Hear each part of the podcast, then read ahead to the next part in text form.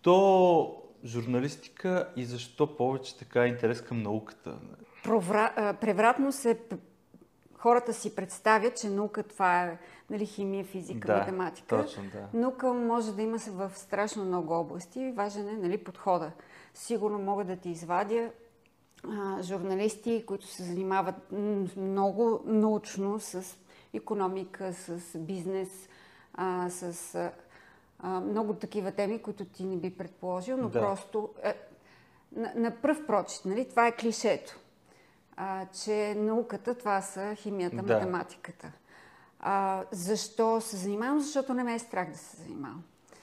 Като правило, моите колеги имат известен респект от това да се занимават с научни въпроси. Усещам и виждам как така блокират и не успяват да зададат въпроси.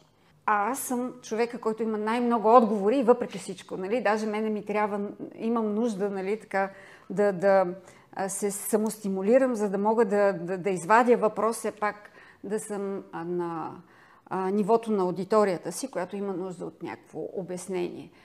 Това блокиране и тази невъзможност да си зададеш въпросите, този страх, това според мен е причината сред моите колеги да се занимават с наука, което е малко жалко. Всеки път, когато стане въпрос, аз се опитвам да ги стимулирам и давам пример с моите занимания с археологията.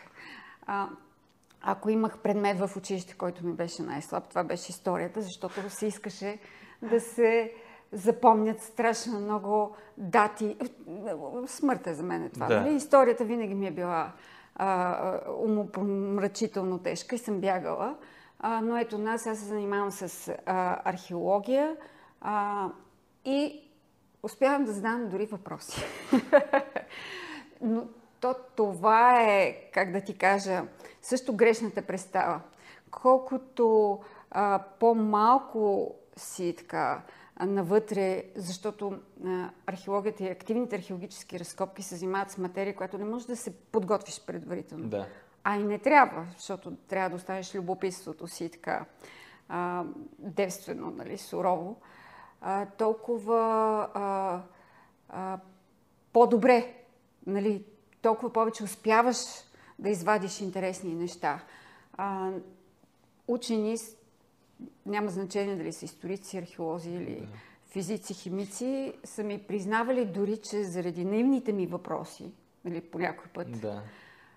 Са успявали да така... чакай сега, това пък е интересен ракурс. И да ми признавали даже, че така съм повлияла по някакъв начин някакво тяхно изследване, проучване или насока на мисълта. Да. Това в общи линии кореспондира много така сериозно с въобще цялостната ми работа. Не знам дали помниш, имаше преди доста време един проект "Красива наука". Да, да. Заедно с Петя Тетевенска го правихме. И тогава така беше моя идея, мой проект, да поканим за водеща Мария Силвестър. Да. И беше изключителна битка. Защо Мария Силвестър? Тя нищо не разбира от наука. Как ще задава въпроси? Не може Мария Силвестър. Не, ми викам, хора, моля ви се. Нали, първо тя имаше много такъв първична реакция. Да, да. Успяваше, т.е. ако в нея възникне въпрос, нали, как да, тя ще го зададе. Както тя се рекламираше, нали, нищо не знам, не се срамувам да питам. Да. Нали? Което е много важно точно за този тип. Защото точно напипва така аудиторията и невъзможността на аудиторията да разбере някакъв проблем. Да. Значи в комуникацията на науката, каквото и да значи това, защото и според мен и този термин се пълни с различно съдържание, трябва да бъдат вкарани по-наивистични, действени хора, хората от аудиторията, нали? Да. За да могат да ти дадат лакмус или пък да разбереш къде си точно. Да, създават баланс прекалено понякога. Високо, на високо ниво ли говориш или прекалено опростено, за да можеш да не отблъскаш хората с говоренето на науката. Това, че може би обясняваш много добре нещата, не означава, че аудиторията ти е подготвена за това. Точно така, да. Така че Мария Силвестър беше изключителна. След това всички се влюбиха в нея с нейната непринудена реакция. Тя в FameLab после беше водеща известно време. Да. И на живо, т.е. да. Тя имаше наистина тези въпроси, може би дори бих казала понякога наивността, която... Аз поне отказвах и даже се и карах да й се дават въпроси. Или така да се подготвя предварително. Да. Не, в никакъв случай. Няма да се казва, нали? Докато, например, Леандър Литов беше другият водещ, и той все пак имаше представа за нещата. Той е и учен и има бекграунд и в различни области. Но на Мария и тя беше прекрасна. Нейното любопитство стига. Любопитството на всеки един стига. Да. Това е така основното. Боже, ти зададе един въпрос. Какво получи? Не знам дали очакваше точно този водопад от думи. Не, супер. Аз това очаквам. Да си говорим, да разказваме различни неща. Аз задах въпроса и защо журналистика? Така че пътя ти, как те доведе до журналистика и до това... Ти вече отговори за научната част. Да. Но защо си журналист? Да, там някъде, да, защото съм завършила биохимия и микробиология. Точно така, да, аз знам, че ти си биолог, обаче все пак... Обаче мама и татко са журналисти. И когато трябваше да кандидатствам в висше учебно заведение, в университет, единственото, което майка ми, баща ми ме съветваха, всичко друго, само не е журналистика. Това са хора, които са завършили с златен медал, влизали са в университета, дали, голямата специална журналистика. Според тях журналистиката не се учи, но аз и не се бях затичала към журналистиката. Имах страшно много други интереси. Училището е виновно за това, учителите бяха страхотни, невероятни. Това оцених много по-късно. Колко невероятна подготовка имам аз в училище, така че моите учители са виновни за всичко. Тогава реших, че моите интереси са в тази посока. Много мога да дам, много идеи имам, но за съжаление стана така, че прехода, кризата, много институти бяха затворени, то нямаше пари за наука. Там, на където исках да върва, нямаше никакви опции за развитие. Философия на генетиката. Това си бях внушила, че искам да продължа натам. И в общи линии единственото нещо, което така можех от време на време при това да правя, беше да правя някой друг репортаж или да пиша. Всъщност почнах да пиша. Така се случи. За съжаление, науката тогава не вървеше никак. Впоследствие вече, когато генетиката избоя, аз бях загубена за генетиката, защото то си... Не е същото. Генетиката се промени неимоверно много. Просто тя... такова развитие, бурно, бум на всякакви, знаеш, проекти за човешкия геном, страшно много неща, много CRISP технологии навлязаха. Това вече си е друго висше, на ново висше. Но остана начина на мислене, което е много важно. Тоест, това образование смятам, че ми дава много повече. Да. И така, журналистиката, защото така гена си каза думата. Да. Кое през годините ти е било най-интересно защото ти си била в Дубна, сега беше с кораба, който е първият антарктически кораб, така се каже, експедиция, която от България отива до Антарктида, ти беше на борда, била си в Антарктида с експедицията ни научена. Което е най-интересното, което, как да кажа, си успяла да заснемеш интервюраш или да присъстваш? Абсолютно е трудно да се каже кое ми е било най-интересното. Всяко нещо, с което се захвана, ми е най-интересното. Сега имам един проект в областта на психиатрията. Там отново откривателствам за себе си, разбира се, но всяко нещо, което така, на където ме заведе любопитството, всъщност, това е нещото, което ме движи, ми е интересно и любопитно. Не можеш да ги съпоставиш тези неща. Дава ли така храна, дъвка за мозъка, това е моето, нали? Не мога да се оставя, и това от години, не мога да се оставя на рутината. Това за мен е убийствено. Да. Трябва да има някаква интрига, някакъв момент. Аз затова лекичко така отлях от чисто новинарската ми работа. Не можеш да правиш 50 пъти един същи репортаж. Просто това е нещо убийствено е. Така че трябва да можеш да добавиш добавена стойност да има. Дубна изключително интересно и вълнуващо. Той сега става много се запалва любопитството, непрекъснато ми се налага да разказвам някои неща от Дубна покрай нашумелия филм сега, хитов, който не съм гледала. За Опенхаймер. Между другото, аз още не съм успял да те... Не знам дали знаеш, но ние също бяхме в Дубна 20-та година, края. Да, виждала съм нещо. Тогава пък нашата агенция за ядрено регулиране изпрати БГНОКа. Построиха ли НИКА? Точно, ние когато бяхме, те ни казаха... Те бяха, значи отидохме в...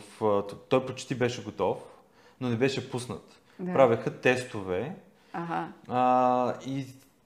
Предполагам, че вече трябва да е пуснат. Там трябваше да сблъскват златни ядра, за да претворяват сътворението. Заради войната не знам какво се случи, защото точно те се засякоха като пускането и войната. И оттам... Информационният поток се... И спря много, Но наистина... Ние имаме там много българи, които работят. Ние интервюрахме, може би, 15 българина оттам.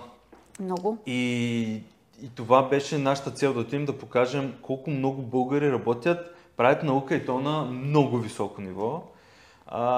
Заснехме и хора, от които над тях има и химичен елемент, нали? Така че това е уникално място, където... Оганесян? Да, точно така. Чакам го да стане Нобел лауреат. Аз имам една такава... Те казват, че няма да стане най-вероятно, но той е много... Стане. Аз мисля, че той е много повече от Нобел лауреат, защото колко има Нобел лауреати и колко човека на техното име има елемент в Менделеевата таблица. В смисъл, това е нещо, което... ще те учат почти всяко едно училище. Ще стане, ще видиш. Трябва, защото се дава само пожизнено. Тоест, ако трябва да е жив... Не пожизнено, значи трябва да е жив. А той е вече много-много възрастен. Не казвай сега.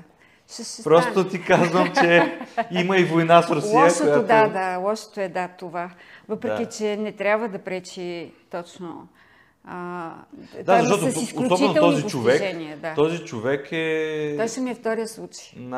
Аз с Цайлингер също съм правила интервю преди 10 години или 11. Това бе най-трудното интервю въобще, което съм правила. Това е човек, който прави телепортация и как се телепортират частици, просто е адово за обяснение, да го разбереш. Той квантова физика малко повече, по-малко. Най-вече. Това е адова наука. Това е трудно се разбира. Как се комуникира това. Те, между другото, ЦЕРН репликата на... Точно, Но те на мен ми обясниха, че Дубна е общо допълване. Защото винаги има представители на Дубна в ЦЕРН и от ЦЕРН в Дубна. И сега ли? Виж, сега не знам. Наистина, след войната, за съжаление, всичко се промени. И дори хората, които комуникирах с българите там, една част се прибраха в България. Дубна се прави страхотна наука, слава богу, с участието на българи. Същото и в ЦЕРН. Абсолютно, но в ЦЕРН имат много по-добър пиар. Да, нали? Дори самото име божествена частица, всички знаят за нея. Да. Не, че могат да разкажат за какво е, но нали, това е пиар трик. В Дубна, може би, един от проблемите е, че аз го давам като на... Както тук много от институтите след соца, всичко е било тайна и почти общо взето не е било забранено да се говори за какво науката. Много бързо са излезнали оттам, нали? Да, в ЦЕРН е пиар, как да кажа, има си сериозен пиар, който работи за това. И не само в ЦЕРН, в много големи западни и източни научни центрове. В Русия това е голям проблем. Да, всичко, което е европейска политика, проекти и наука, те са поставили като култ име това да обясняват науката си. Ама как едно дете ще се запали в физика, химия, биология, ако то не знае, че съществуват тези неща? И да, и не е баш това... първоначалният замисъл. Да, но за мен е пък е стимул е... Но нали, за да искат толкова много пари, а това е много скъпо нещо, трябва да обяснят много добре за какво отиват тези пари. Да. Но след това идва вторичния глад за мозъци и за учени. И тук нали, вече е важно, идва като вторична цел, която сега вече започва да доминира, как да привлечеш... млади хора, които да се занимават с наука. Сложно, тежко. Да, като покажеш красотата на науката, защото тя е красива, затова правя, без да съм учен, както и ти. За мен ние сме много...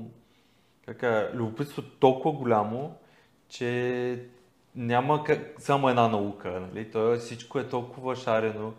Трябва да им запалиш любопитството или да го събудиш, ако той е било приспано по някакъв начин от безумната образователна система. Да, така е, така че това е сложната задача. Да.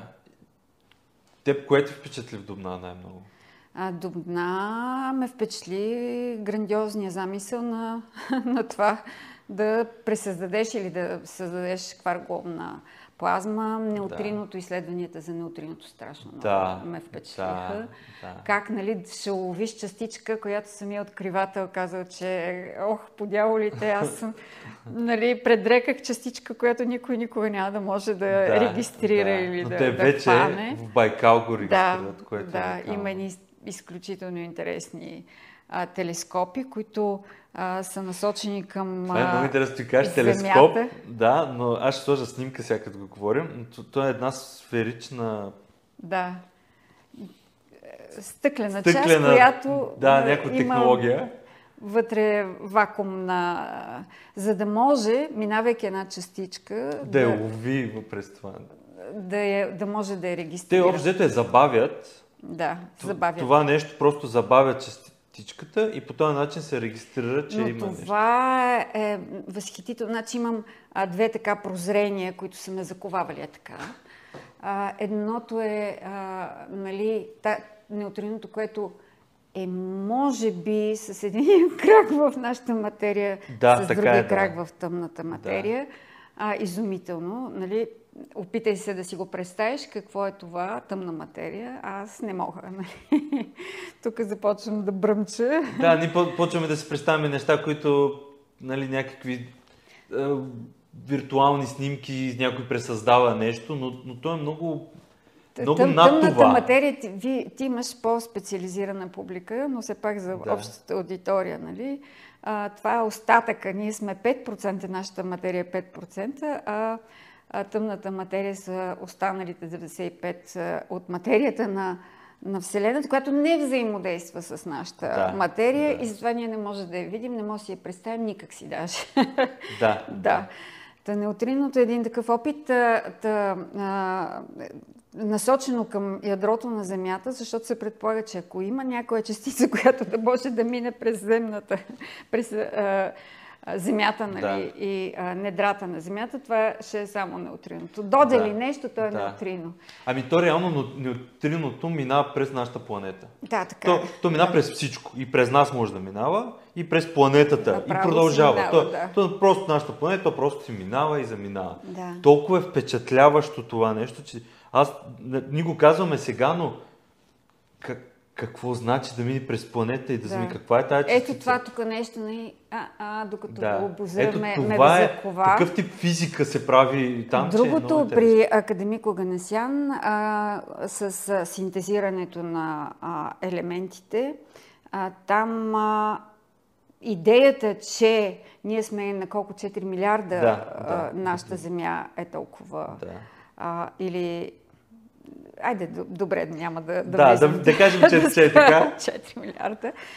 Ние всъщност не знаеме какви елементи е имало преди това. Нали, сега сме стигнали до разпада на урана, т.е. имало достатъчно много време да се разпаднем. И къде точно, докъде е стигала Менделеевата таблица, въобще не можем да си го представим. Нали? Да. Има различни такива острови на стабилност, което се казват, нали, което на ядрата и броя на протони и неутрони там са стабилни, след това се разпадат, но има пък с увеличаване на атомното число, пък те на моменти стават по-стабилни и какви елементи сме имали преди време, не можеш да си го представиш. Ето тая мисъл, че не свършва, т.е. не започва всичко от ура.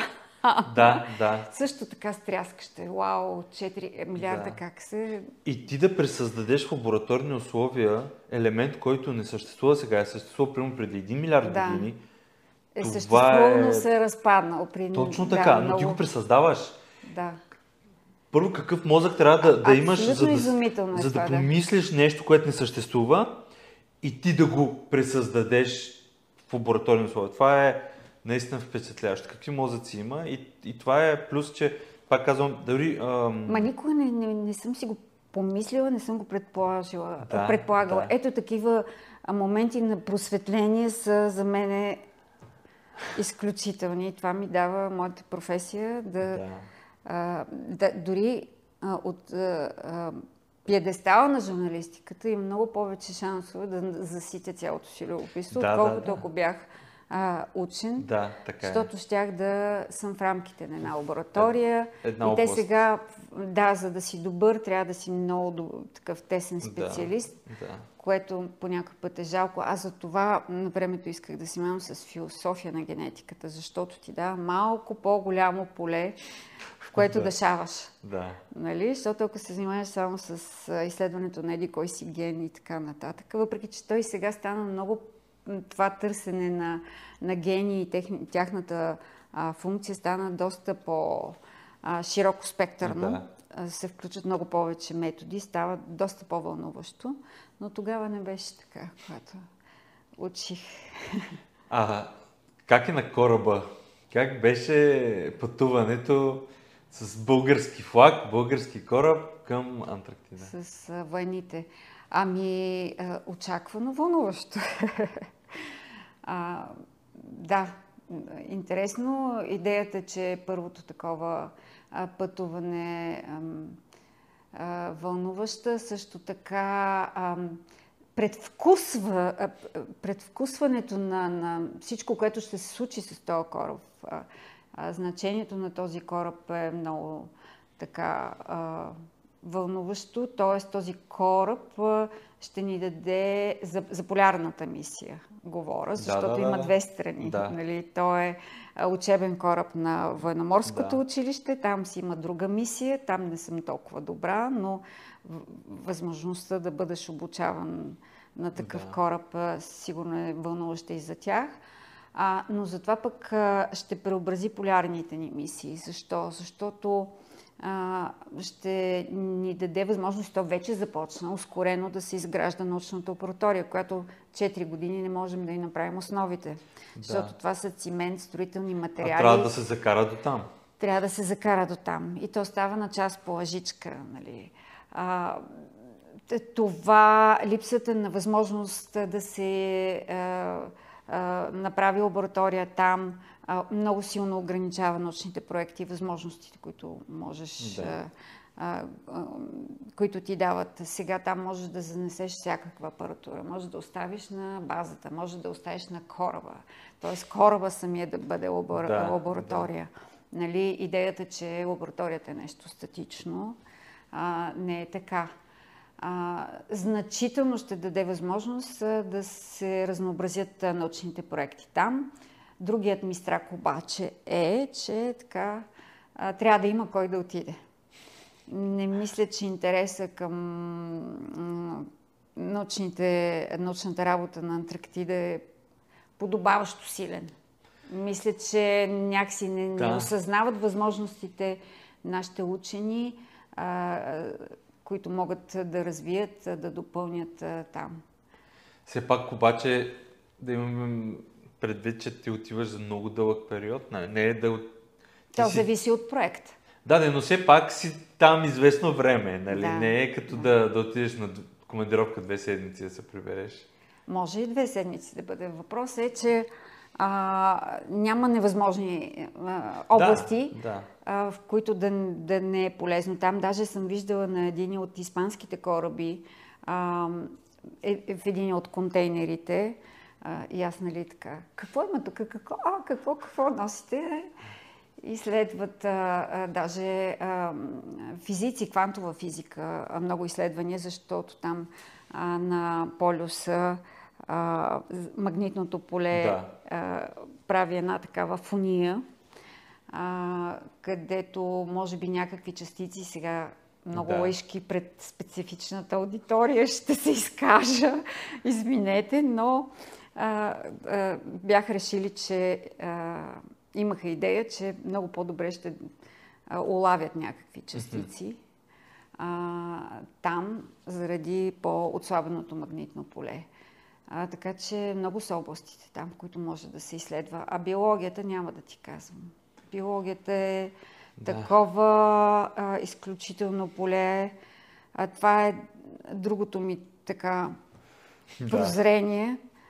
Какво е на 0 градуса, какъв метаболизъм е това, каква еволюция, какво се случва там, това са извънземни. Да, той като друга планета. Местните животни там, които не са тюлените, не са пингвините, не са и китовете, нали? Те са така летовници, пришълци, които отиват там заради крила. Местните видове... Те са си целогодишно там. Не са целогодишни. Местните, които са целогодишни, те са по-интересни. Те са морски, разбира се, на леда. Има някои от птиците, които целогодишно остават там. Има все пак някакви местни, но по-интересни са тези във водата, които плюс-минус, но все около нулата. Това е... морската вода, дали ще е лятото или зимата, какъв е този метаболизъм, за каква биохимия става дума, за какво точно, наистина е друг свят. Така бях говорила и съм снимала едни чилийски учени на тяхната база чилийска, които изследваха някакви гъби, и бяха изумени и как така, те са някакви съобщества там, от микроорганизми, всеки си симбиотично някаква функция придава. Как така те фотосинтезират без цианобактерии, без да има кой да им фиксира азота, например. И тук това ще бъде изумително да се изучи. Така че биолозите имат такова поле да откривателстват. И то не е само да пишеш нов вид. Това вече, всичко там е ново. Нали? То е минало през 200 милиона еволюция. Нали? Те всичките са нови, невиждани. Въпрос е как работи, какво се случва и каква е разликата с, да кажем, няколко хиляди километра на север. Разликата е очевидна. Точно, но въпрос е как се случва еволюцията. Едно тропическо там... гъба или каквото е ръкообразно и го сложи на 0 градуса. Приключва. Ще се вкамени от лед, така. Спира да функционира, Но те функционират. Не стига, че функционират, те са и много по-огромни като размери, по-дълголетни. Съвсем друго поведение имат. Имаше една ледена риба, която стана така звезда, телевизионна звезда, защото беше много особена, нали? Описвайки че има няма кръв, има антифриз, например, и няма люспи, има кожа и така нататък. Тази риба, която иначе изглежда доста страшно, нали? Тя е една огромна уста, се оказа всъщност, че е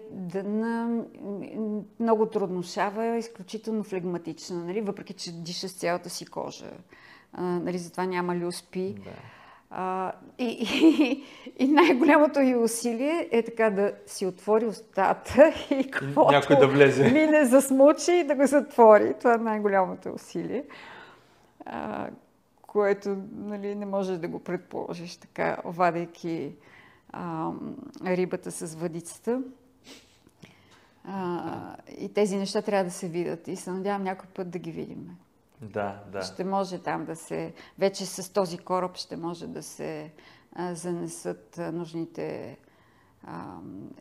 екипировка, за да може да се гмуркат хидробиолозите, да го изследват там на място, да го видят. Не са само ледниците. Много друго има.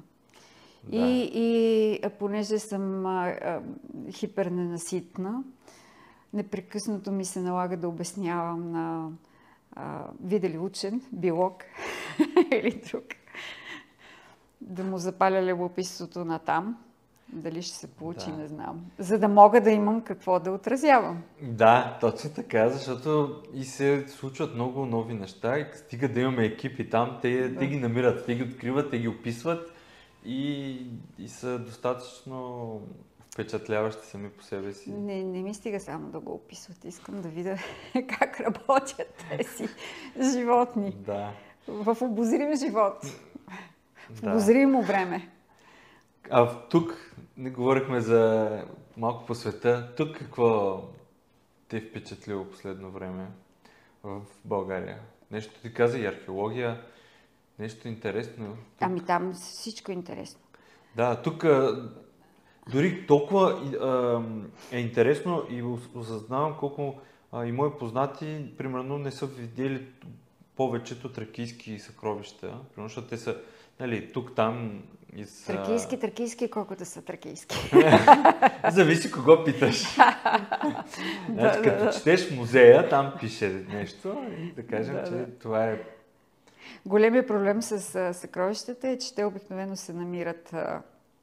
Ако не са, разбира се, в някоя гробница, се намират така на среднището, не сред полето, скрито, при някакво бядство, при някаква опасност или нещо друго. Там им е било трезора и като ги извадиш, ги вадиш от нищото и не можеш да разбереш, нали, тракийско ли е, не е ли, нали, панагирското тракийско ли е, какво е. Да. Само някакви аналогии. Имаш Той продължава този проект. Да се изследват, например, древните находища на метали, на мед, на злато, състава на съответните метали и находища. Те са специфични, нали, като ДНК анализ или като пръстови отпечатъци. И след това, описвайки тези находища, да видиш съответно съвпадение дали имаш, т.е. панагюрското, откъде може би с какво злато е произведено, да сравняваш школи и така нататък. Да, те се сравняват и находища. Така че не е невъзможно да се установи някой ден. Да, аз дори съм оптимист, че много скоро, може би в следващите 10 години би имало още по-голям напредък в изследванията. Ние дори направихме няколко видеа точно на хора, които изследват по съвсем нов начин, с нови технологии. Има дори няколко центъра по върхово постижение и компетентност, които има археология в тях. Така че са закупени нови технологии, които помагат. Но това е много работа, много анализ. Трупане на данни. Това е, да много, значи, най-лесното е да вземеш парчето злато или глината и да кажеш, сега ще го изследваме. Това е обща наука. Това е наука като ЦЕРН, база данни. Не можеш сам. Само с данните от нашата територия не става. Той трябва да влезеш в една обща база данни. И да се гледа, да се правят анализи, да се сравняват много нещата, да. Защото като говорим за хиляди години, а искаме да знаем точно кога, нали, защото може да ти кажем 5 или 10, ама това нищо не говори. Кажи ми точно, 3026 години назад. Това не става така лесно. Много. Има, между другото, едно изследване на главата на Севт. Да. Тя е понеже леко куха, нали?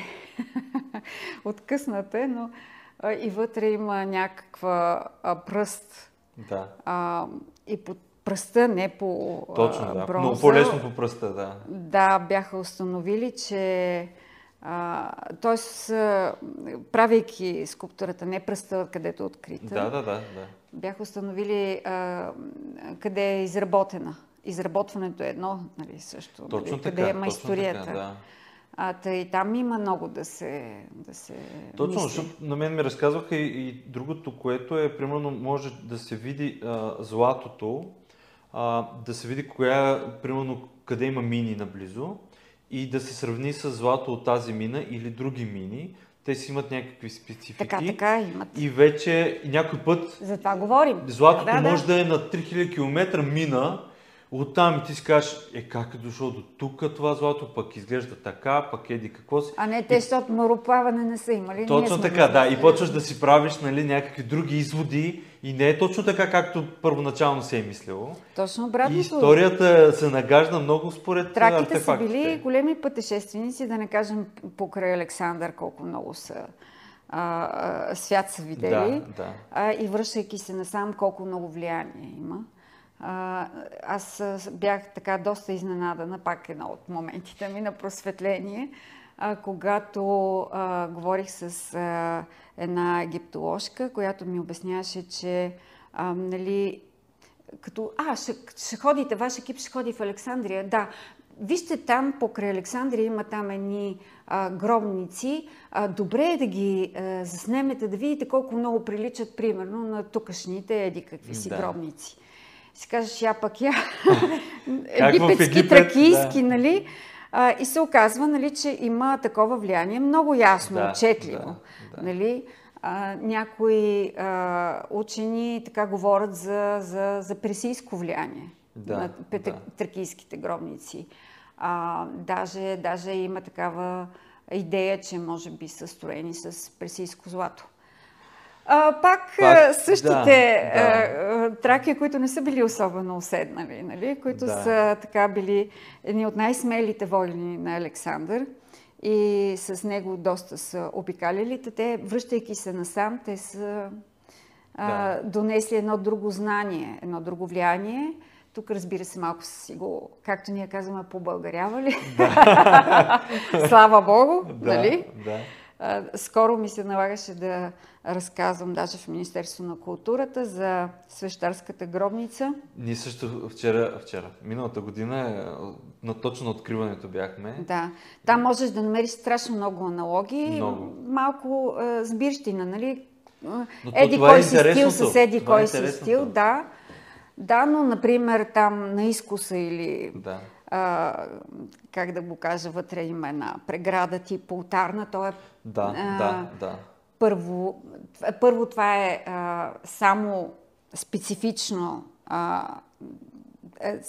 изработка, не можеш да го видиш никъде. Да, това е много специфично за поне нашата територия тук, може би дори на Балканите. И се смята, че това е първо образа на прототипа на олтара.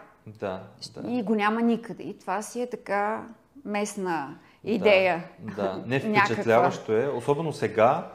Ние направихме даже кратък документален филм за Свещарската гробница, когато се откри. Доста ефектно. Наживо е много по-добре, защото светлината първо е тъмно и много добре е осветена. Сега е осветена. Да. За съжаление, този проект беше за новото осветление, малко освежаване и доста други неща. Не успя да изпълни основната си цел, т.е. да реставрира на изкуса. На изкуса продължава да седи по най-добрия начин да го експонира. Той продължава да седи лепнат по най-дебелашкия, дърварски начин за едни плоскости. Толкова по-добри начини има за експозиция на този наискус и той да стане наистина акцент, защото дали това приноса на траките. Да. И но всеки, голям, който гледа и не е ходил, задължително да отиде, малко на север от Разград се намира. Пътя не е малко. И да обърна внимание на първоизточника на олтара, защото наистина е наш. Да. И е направено в момента от реставрацията, приключи миналата година, лятото. Не знам ти дали си ходила след това миналата година. Не. Те миналата година по това време някъде го реставрираха. И ние за това бяхме, правихме като документален филм. Не, много близко. Ще го гледам. Ще не го гледам близко при вас. Да, никак не е близко. Наистина, но да, ние така съчетахме, направихме и после документален филм, заснехме и за Сребърна. И така 2 дена тук, 2-3 дена там и се получиха добре, но наистина трябва да си направиш експедиция, особено ако от София тръгнеш. И това е новия път, новото трасе. Нали, това, че е открита Свещарската гробница, не стига, нали, то преди колко там десетилетия, но тя, откривателката, изследователката, нали, почина съвсем наскоро, Мария Чичикова. Светло и памет, невероятна жена, до 90-ти невероятно свежа мисъл и до последно тя си правеше научните изследвания по кон. Просто е страхотна жена. Не стига само това, с това изследване, там откритията продължават и то наистина вече е свързано с едно друго поле, една друга работа. Изследвайки влиянието, нали, състава и всичките тези неща могат да дадат много знание, но то пак е натрупване на база данни. Да, така е. Трябва да се отвориме към света, света към нас. Археологията стана повече анализиране, да ти намираш неща, но после трябва много анализ, много търсени с базите данни, кое как съвпада.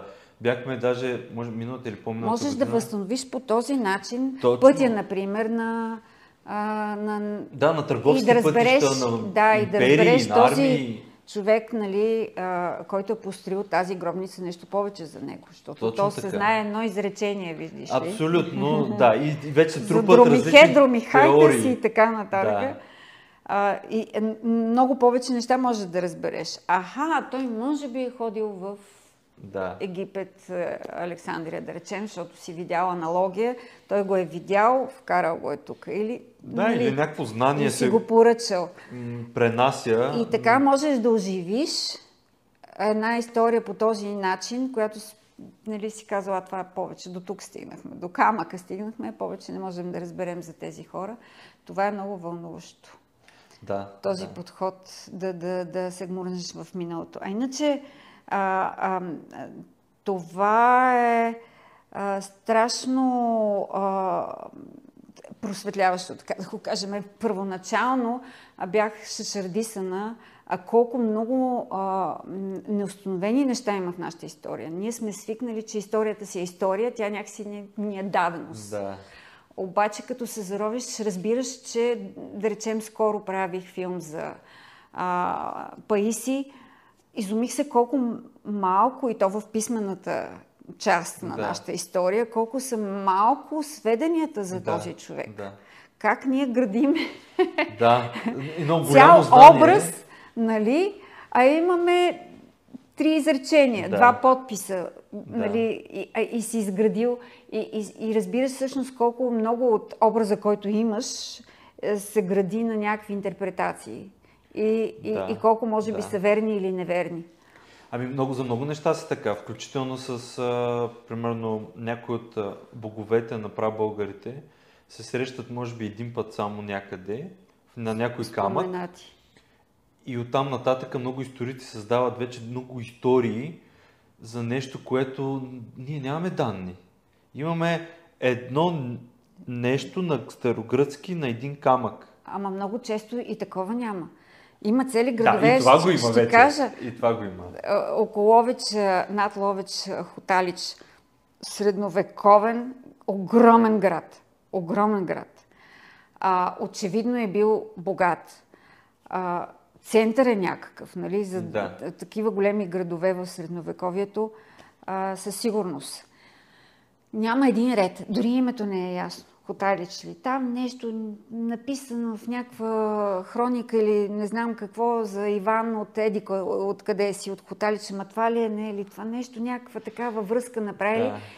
И се чудиш как е възможно такъв огромен град да няма един ред за него, да не знаеш. И ако не беше археологията, никой нямаше да разбереш, така, че е имало такова. А то не е много далеч в древността, то е средновековие, нали? И ти нямаш никакъв спомен за това. И археологията ти го вади. Да. Тя я вади сега тая история. Току-що е извадена. Да, така е, да. И хубавото на археологията е, че е по-близка до точните науки. Тоест, там ти дава... Трябва да направиш химичен анализ, друг анализ. Не правят много химичен анализ. Трябва да... Защото не можеш само да гледаш и да си кажеш, то е така, аз си мисля едиквас, което реално и се случва. Особено преди години много, аз съм гледал и за Помпей, много след откриването на Помпей, няколко от големите имена италиански археолози виждат две фигури слепени или направени просто по някакъв начин, две тела са били в някаква форма и те създават огромна история. Да. Те са брат и сестра, пък живели така, пък направили това, пък майка им избягала, пък баща им еди какъв си, пък те търговци. Никакви данни за абсолютно нищо, но тази история пък хората, и тя се пише в книга, в вестници, в списания и това, да кажем, средата на миналия век.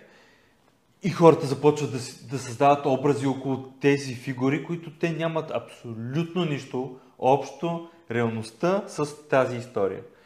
И сега дори има филм на National Geographic, един вид разбува част от тези митове, защото анализите, и те правят определени анализи на тези тела, дори пробиват, правят едно биопсия, правят с новите технологии. И всички нови данни, включително 3D сканиране, показват тотално различна картина. Нито са такъв тип, т.е. да кажем, ако е женско тялото, окей, ама е било съвсем различна възраст, позата е заради нещо друго, което е катаклизма, вулкана, нали, общо взето. И тази нова технология създава вече, може би, новото знание, истинско. Между другото, археолозите, когато са честни, има, разбира се, много, те не разкопават всичко. Те оставят, знаят, че тук с средствата, които разполагат, не средства като финансови, с възможностите и методите, с които разполагат в момента, те няма да успеят да се справят добре с някаква част, област. И има много такива обекти, оставени за следващото поколение. По-добре тук да не пипаме. Как се преодолява това любопитство? Не мога да си го представя, защото аз не съм такъв човек. Дали ще оставя за някой друг да го разкопае, но те са достатъчно съвестни да знаят, че по-добре наистина следващото поколение или по-следващото, когато имат достатъчно методи, за да се справят, защото са страшно деликатни, работата им е страшно деликатна. Но тя пък много се родее с... детективската работа. Всички обичат детективи, нали? Аз сега се връщам от Видим. С Здравко Димитров говорих. Той изследва Бонония и ми разказва, аз вчера бях в Кула и там вика двама убити са сигурно, убийци. Пак викам, ми поднасяш криминален случай и на предишните разкопки беше намерил двама убити. Освен така, чисто криминалната част, нали, да разгадаваш едно убийство от преди колко си века, но там наистина начина на разсъждение, да четеш уликите, да можеш да ги интерпретираш. Криминология от всякъде. Така. Пак помня да го набяхме на едни спасителни разкопки, магистралата, която ще минава точно Видин, София. И те имат няколко месеца да разкопаят, да вземат което могат да вземат, да заснемат. И те, хубавото е, че вече има и уреди, които буквално правят сканиране на всичко и после можеш, както детективите, да гледаш снимките, да гледаш 3D, да си вътре в това, което е открито и да си правиш изводи вече и да се... и на базата на всички артефакти, които са спасени и са пренесени, защото това ще бъде под магистралата реално. И пак имаше едно такова селище, където... И тук този реф, между другото, е много изумителен на хората и все ми се иска на общата аудитория по някакъв начин да го вменя, като кажат, как ще бъде, ще мине магистрала отгоре, нали... Камънаците сами по себе си, те не са ценни. Да, да. Нали, дори това златно вътрешно 3D принт на ухо е ценно до момента, освен със златото си, нали, но е ценно до момента, в който извлечеш цялата информация от него. Да, Извлекал ли си информацията от ухото, то вече не ти е нужно. Нали? Когато си изчерпал всичко от едно място, какъв е смисъл да го съхраниш с тези, нали, да, с тези камънаци? Нали, този реф и същите хора, които след това пък няма да отидат дори да прочитат табелките и да го видят. Нали? Да. Много така вреден, много пречи. На археолозите те доста се затварят. Това го усещам на гърба си, защото не са склонни да общуват с мене, защото ще ги употребят по някаква политическа линия или ще ги демонизират. Да. Нали? И в нашата страница новини от миналото много така често отдолу се дискутират някакви и се анатемосват археолозите, което е тъжно. Абсолютно, защото първо, че има толкова малко средства за огромната, как да кажа, база данни, която имаме ние под територията на България. Толкова, където копнеш, можеш да откриеш град, гробница. Нормално е. Да, толкова хиляди години живот. Нали, нормално е. Въпросът е, че наистина ние трябва пък да живеем и сега, и за утре, нали? Да. И няма как да не сложим магистралата, пътя. Все едно да кажем, ай, събудим половината градове да ги преместим някъде друга, защото пък по тези градове тук кой знае какво може да намерим, нали? Както е Рим. Рим е много трудно да строиш и в Италия като цяло, защото там непрекъснато има камънаци. Има, да. Тук също е така, просто е малко по-неглижирано се случват нещата. Е, в Пловдив колко пъти се откриват, строи се нещо и се откриват някакви уникални мозайки, стълбища. Не смееш да копнеш центъра. Абсурд. Да. И това е много хубаво, че се случва. Но пък трябва наистина да вземем цялата информация, което за мен това е ценното. Да се инвестира в това, да се запази знанието, което ще даде тези, а не да се излее бетона и да кажем, тук тихо, нали? Тая мозайка не сме я видели. Това е така. Сега правиха някакъв ремонт преди доста години в центъра на пред халите. Да. И там бяха стигнали...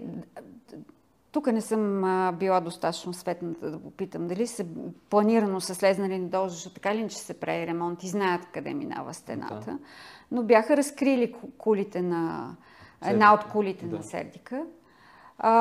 Проучили каквото могли, намерили там някакви монети или не намерили. Нали? Извлекли всичко и след това тази кула си е зарита и отгоре е трамвая. Сега да ревеме за кулата или те с каквото могли направили, отзаснели го. Така е.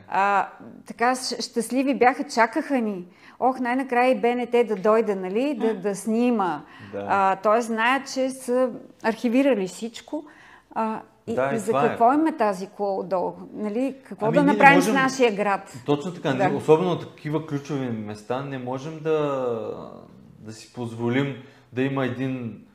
За съжаление, това и да го направим и да променим цялата инфраструктура на града, какво ще ни даде повече, като вече имаме запазени, особено под Ларгото, толкова много неща могат да се видят и това ще си остане запазено.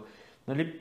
Колко хора, за съжаление, отиват, т.е. не отиват толкова много, не се впечатляват, не плащат Не съм видял опашка на музея да гледат. Защото камъните сами по себе си те не са интересни.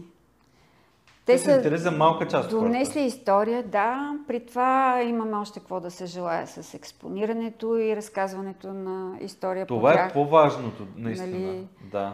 Четенето на музейни табелки на други не са най-интересното четиво. Да. Така че това да направиш един така наистина туристически обект от едни основи. Аз, между другото, бях против махането на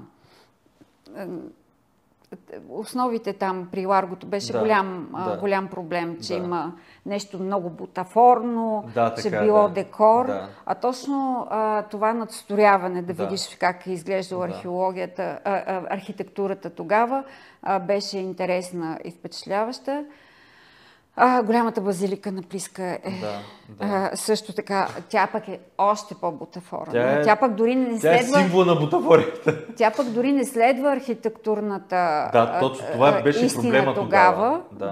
А тук при Ларгото пък и следваше, т.е. той следва някаква научна поне достоверност, как са изглеждали, може би, стените. И то ти дава някаква представа за времето, по-добра и някакси по-хваща окото и по-се заглеждаш. А сега какво поглеждаш отдолу, виждаш какво го четеш, едни основи, едно нищо, какво да ти е интересно. Само с идеята, че едното било бутафорно, а що от Колизеума не е. Нали, той е възстановка и той е реновиран. Иначе няма както е на 2000 години. Но пък придобиваш някаква идея, представа за какво... За мащаба, за функцията му. Да. Но, и тук няма лъжа. Науката си е взела каквото си е взела. Нали? Тук няма лъжа. Да. За мен много интересни места има такива стари римски, като Деутум до Средец под Бургас. Това... Дебелт. Да, Дебелте си от сето, да. Да, Дебелте си от сето. И там има римска колония, римска колония, която сама си е секла монети, което е огромно икономическо и политическо влияние е имало. Той е град, станция, той е имал и много такъв тип охранителен също гарнизон. Има много колонии, защото сме били гранична за Римската империя. Рациария пък... Там е още по-тъжно. Там има и музей. Има музей. Да. Има такива места, но за мен трябва много се говори повече.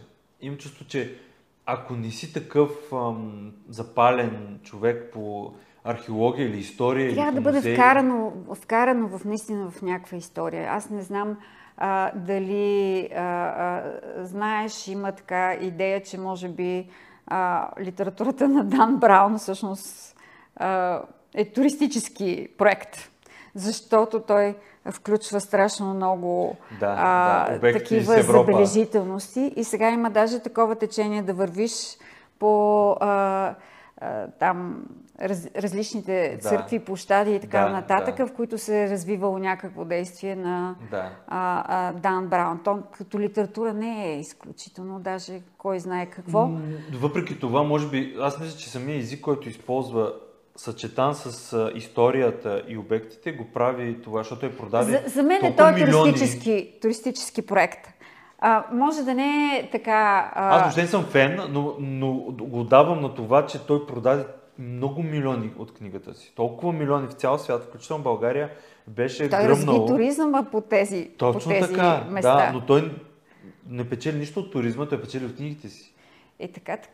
Нали, което е много странно, как такъв ни трябва някакъв български Дан Браун да разкаже за България. Между другото, имаше такава идея и аз с нетърпение очаквах да видя на Антон Дончев за траките, за материал, защото идеята беше книгата. Защото идеята беше по неговата книга да се направи сценарий с някои от големите филмови компании. Имаше такава идея, т.е. да стане хубав, вкусен такъв филм, който да привлече хората. защото те вече се знаят, ще отидат в Свещарската гробница или пък ще видят Хелис, там столицата на гетите до Свещарската гробница, и ще знаят, че това е мястото, където Лизимах е бил пленен за 2 години с войската си. И това ще им говори нещо. И ще видят някакви камъни, но те вече ще имат друга конструкция в главата си. Ще им бъде интересно да го видят, нали? Ако и да е на другия край, доста далече. И това ще ги привлече. Но това нищо не произтече. Книгата, според мен, е така незаслужено дори от специалистите, не остана така в глуха пряка. Ние сме малко критични към всичко. Това все пак е художествена литература, която въпреки всичко, въпреки художествените си интерпретации, според мен доста се придържаше към... Не както Дан Браун, нали? На малкото сигурни данни, нали? Доста добре се придържа. Точно това, че няма толкова сигурни данни, и когато е художествена книга, ти можеш много да интерпретираш, можеш да създаваш. Тя не беше дори анатемосана от специалистите. Дори тук не се вдигна шум в това отношение. Незаслужено, според мен. Аз не казвам, че не могат всъщност много добре да преценя доколко е достоверна и доколко не, ама като имам представа колко са сигурните данни и източници, предполагам, че литературата доста добре се справя. Все пак Антон Дончев не е случайен човек. За съжаление, това потъна. Така че си има нужда от друга добра литература. И това, че си намерил някакви камънаци, не е достатъчно да кажеш... Не. Много подценяващо за колегите археолози, извинете, просто това ми е в... с добро го казвам, камънаци. Но то е фактът, целта тук е да покажем, нали, защото нашата работа е да покажем на хората, да ги запалим тях, да се интересуват, да направим връзката между науката и обществото. И за мен е много болно, като има толкова много фалшиви новини и много малко като брой и като... хора, които фалшивите новини мани. Фалшивите новини е една друга битка. Ти знаеш, от пандемията насам, под постовете на БГНОКа, концентрацията на коментари, цитирайки или въобще застъпвайки фалшиви новини и въобще псевдонаука, се увеличи драстично. Защото това го превърнахме в религия. Ние тотално, всички ние, грешиме в общуването на наука. Провалихме се, от всякъде се провалихме. Благодаря ти. Това стана...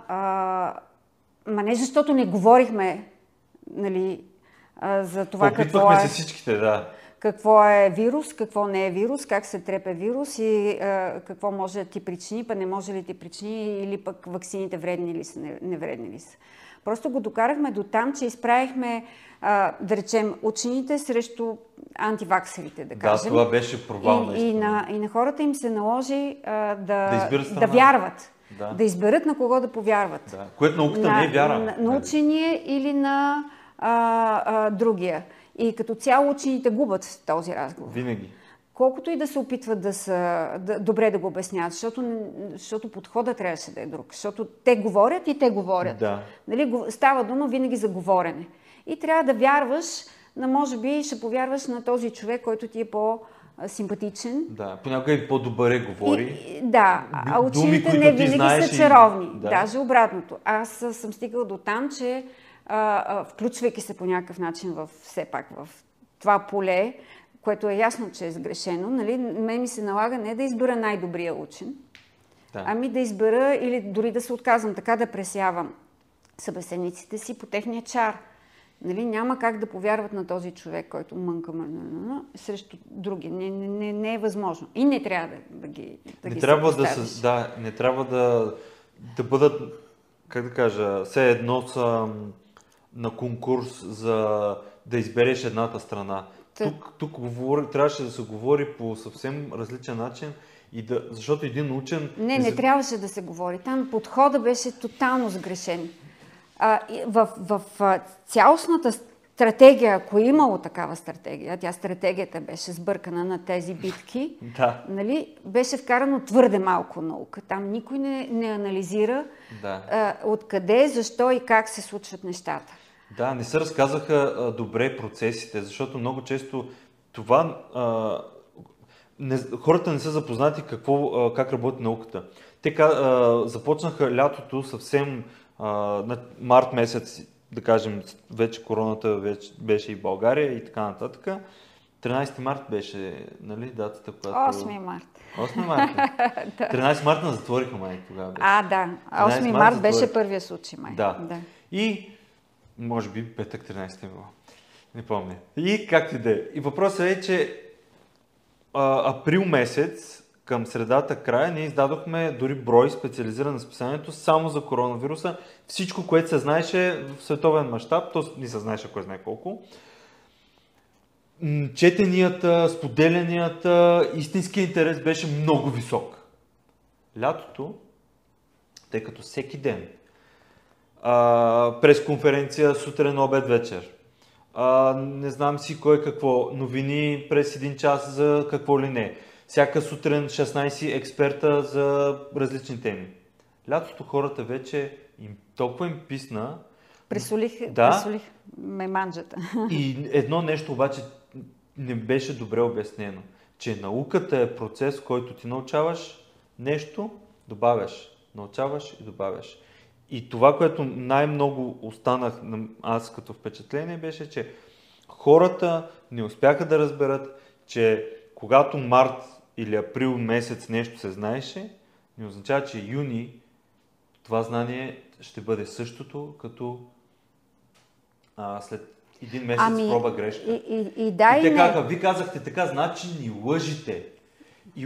И как в науката новото знание е лъжа, нали, а старото. То това е процеса. Те убедени бяха, че учените лъжат. Имаше страшно много противоречиви данни и всеки следващ, който се опитваше да налага мерки, опровергаваше и изпадаше в голямо противоречие. Да. И така да се каже, се самоубиваше. Нали? Обясняваш началото, че вируса е достатъчно да си измиеш ръцете, защото той е с липидна увивка и след това. След това пък му обясняваш, че как не можеш да не пръскаш и караш всички да пръскат като ненормално. Да. Вирусите, няма вирус, който да обича слънцето и да не мре от него. Ти ги затваряш да не излизат навънка, градинките затваряш. И това беше една голяма колизия. Да. И в това говорене се намеси страшно много политика. Малко се налагаха някои мерки, които бяха безкрайно глупави. Едно е да ограничиш епидемията по такъв с нормални подходи. Той не е извънземен този вирус. Той си е нашичък си вирус, нали? Точно така, да. Пък и не се случва за първи път, нали? Но се намесиха там хора, които се опитаха да компенсират така безсилието на здравната система да поеме хората и дай всичките да ще ги затвориме. Много неща бяха ясни още от първия ден. Да. Те не се промениха страшно много след това. Нали? Профила на хората, които бяха най-уязвими... Да, той си беше от началото до края. Беше доста ясен. Не следващите щамове, нали, така малко но го разшириха, да, но кажем... намали силата на вирус. Нали, страшно много неща бяха ясни, но всяка следваща мярка ги заличаваше като че ли. Нали, забравихме. Никой не обръщаше, вместо, нали, да се концентрираш върху рисковите групи, нали, да не ги затваряш всички други, защото трябва да премериш риск, вреда, да обясниш на хората, нали, точно това. Ние поголовно бяхме затваряни и сега вредите, щетите от тези 2 години на всякакви нива още не са отминали. Това ние също имаме много голяма вина, аз като научен журналист, дето казваш, че не съм разказвала нито веднъж как се стигна до целият процес за ДНК технологиите и ваксините. Нали? РНК ваксините. Това е един дълъг научен процес. Не е станал изведнъж, но някак си аз за него изведнъж прогледнах. Нали? И започнах сама себе си да виня, защото процеса, нали, науката е стигнала до някъде. Ние в един прекрасен момент на готово сложихме ни ваксини и казахме това е уау, един цял процес, едни десетилетия, едни постижения, успехи на учените, ти не си информирал хората. Да, така е. Нали? И това е едно пространство, тъмно, вакуум, който много лесно може да се насели с всякакви чудовища. Нали? Защото хората искат да знаят. Те трябва да населят това пространство с нещо, което да е разбираемо за тях. Ама ти не им го разказваш, а ти казваш, това са постижението на научите, вие сега какво не вярвате на учените ли? Не е това. Не е това. Подходът трябваше да е друг. Трябваше хората да бъдат вкарани в процеса. Ти много правилно каза, в процесите. А не да им даваш нещо наготово и да превръщаш това във вяра. Да, точно. В религия. Така се случи. Имаше някой, който каза, това е така. И почва да го обяснява по научен начин, който, окей, но тук гледат 5 милиона човека, които не е задължително да знаят биология, нищо, че сме ходили на училище. И се показа и хора, дори в училище, и учители как разчитат на вяра, за знанието, не разчитат на експерти, не разчитат на науката. Ние много обикаляме из училищата по една друга инициатива, Валя Крушкина, и аз с ученици им съм общувала, комуникирала и фалшивите новини, най-вече фалшивите новини, но те така доминираха около COVID-а, нали, и ваксините. И съм им показвала как с училищни гимназиални знания те могат да посрещнат, могат да си изградат сами антитела срещу всяка една фалшива новина.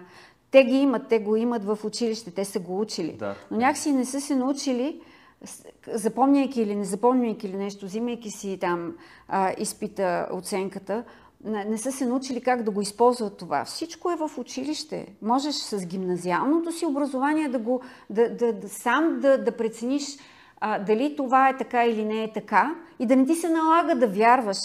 Но ние, дори минавайки през целия този катарзис, пак не го отработихме. Хората излязаха от тази епидемия отново на същото ниво. Те отново нямат имунитет срещу фалшивите новини от тази област. Защото ние ги накарахме да вярват или да не вярват, а не ги накарахме сами да размишляват по този въпрос. И все още не се работи по този въпрос. Никъде не виждам някакси говоренето за критично мислене и научен метод. Защото за мен научен метод е най-добрият инструмент за проверка и въобще това как, дали една информация е истинска или не. И това е общо взето. Най-елементарното е може ли да се повтори това, което някой ти казва. Може ли да се повтори, който го казва, какви са източниците на информацията и тъй като, примерно, те ти казват, може ли да се докаже. Ваксината е, те убива. Има ли доказателства за това нещо? Защото 16 човека... Много грешен подход е това. Няма нужда ти да отговаряш, защото всеки ще твърди нещо и ти ще вървиш след него. Ама не, научен метод търси доказателствата. Няма нужда всеки път. Никога не е поставен и не трябва да се поставя на преден план въпросът дали ваксината може да те убие или не. Това е постфактум. Да. Това е вече кризата. Ама ние сме вече там. Аз това казвам. Това е кризата. Ние вече сме там. Няма нужда да се обяснява, нали?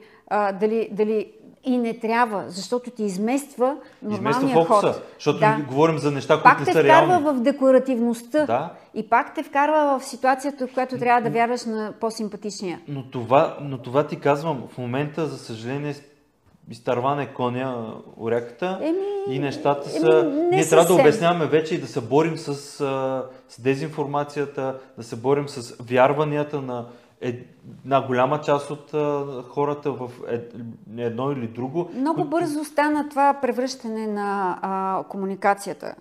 на наука за COVID много бързо се превърна в религия и аз там някъде разбрах, че нищо не мога да направя. Още по-зле, не исках да се включвам в целия този процес, защото е непродуктивен. Точно обратното, смятам, че е вреден. Нали, да обяснявам, можеш ли да умреш или не можеш да умреш. Слава Богу, ние имахме едно финансиране европейско и аз се седнах и направих 2 месеца взех си отпуска, за да пиша проект. Защото ми позволяваше, имахме достатъчно финансиране, да обиколим доста из Европа. Моята амбиция беше да отида в всичките научни звена и производители на ваксини, които ще ни бъдат на дневен ред. Исках да видя учените, да говоря с тях. Не знам дали знаеш, но РНК технологиите, ваксините са разработени от една изключителна жена унгарка, Кати Карико. Когато ти разкажеш за нея, когато я видиш, когато разбереш всичките и мечти, желания, трезания и така нататък, ти никога не можеш да не темосваш този учен. Да. Ти ще разбереш, че за думата учен седи ето тази жена. Тази жена не желая да ти навреди или еди кой си учен, който има еди каква. Разработването на ваксини далеч не е само бизнес. Бизнесът се включи в последствие. Точно така, да. Big Pharma, даже някои от фармацевтичните компании все пак заложиха, рискуваха инвестиции. Факт, да. Но огромната част от финансирането на разработките, форсирането, финалните изпитания, нали? Това е един невероятен процес, който се случи с обмен на данни, open data. Да, те си отвориха всичките процеса. За да може да върви бързо. Да.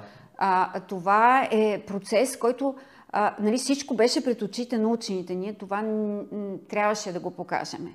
Да. Направих невероятен проект с много научни консултанти и с гаранцията дори на ИБИО, това е Европейската обществена мрежа, мрежа на обществените телевизии в Европа. Т.е. дигнах мизата, че един подобен филм би бил гледаем не само в България, защото казаха, че ако вие направите този филм, ние ще направим всичко възможно да го разпространиме навсякъде. Да. Дигнахме мизата там. Всякакви такива препоръки от кого ли не е за това колко е много полезно и важно това.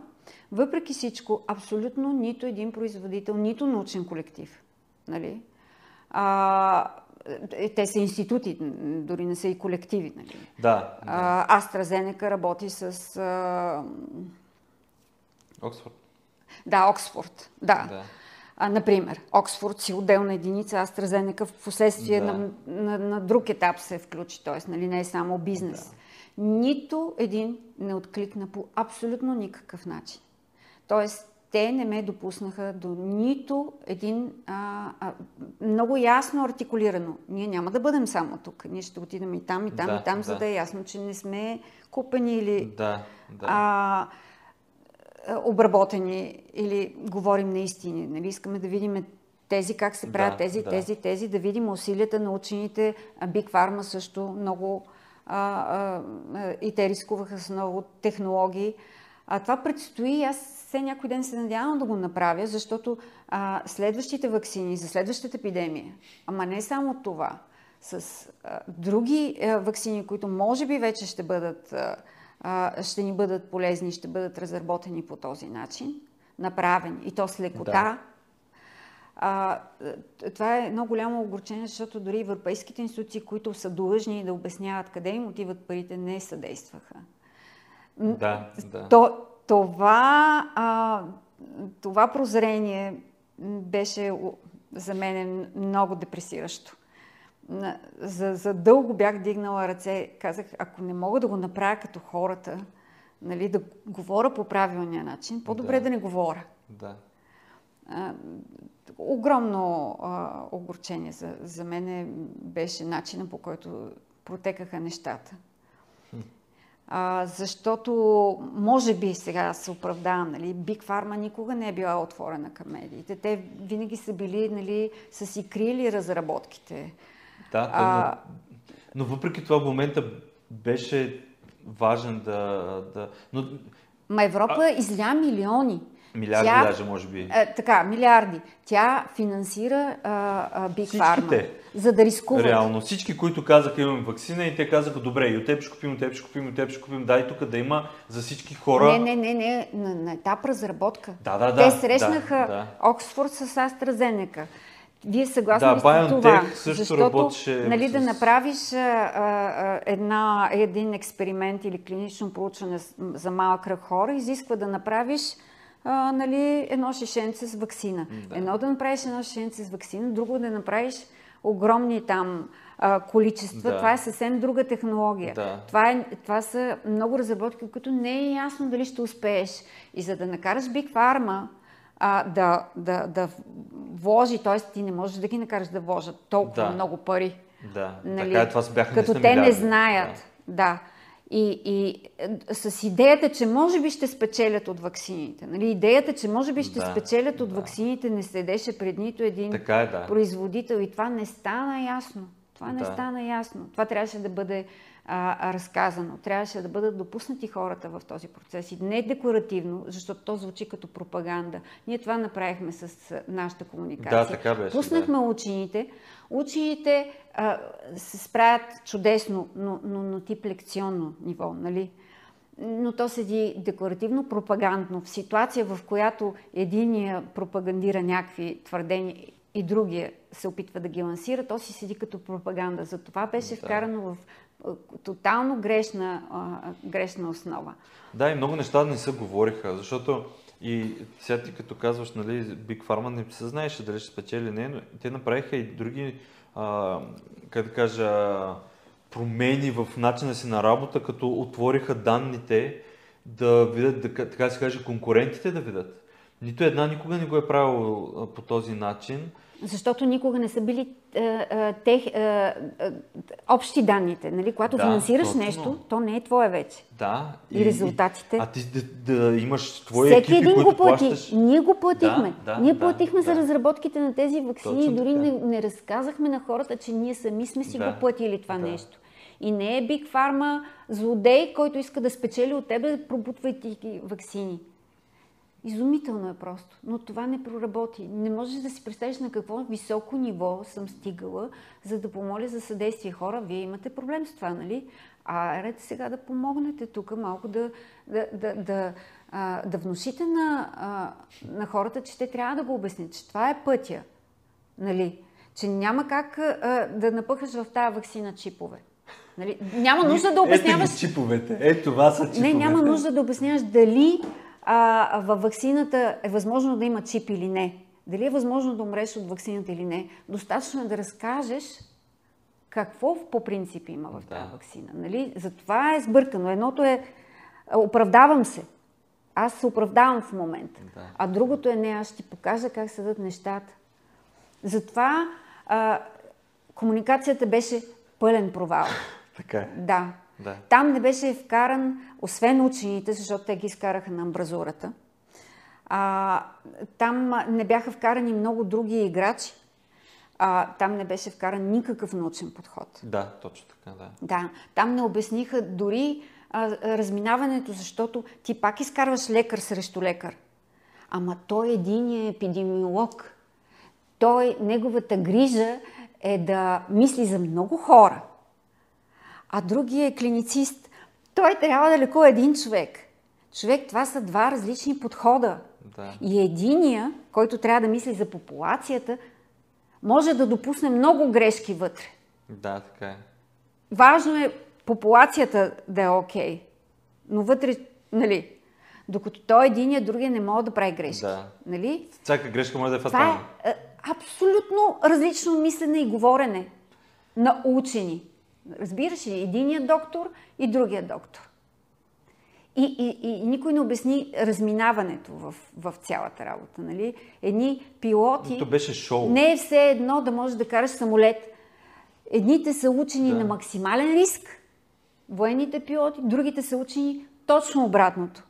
И не могат да бъдат взаимозаменяеми и всеки ще ти каже ушким истината. За това взимаха страна.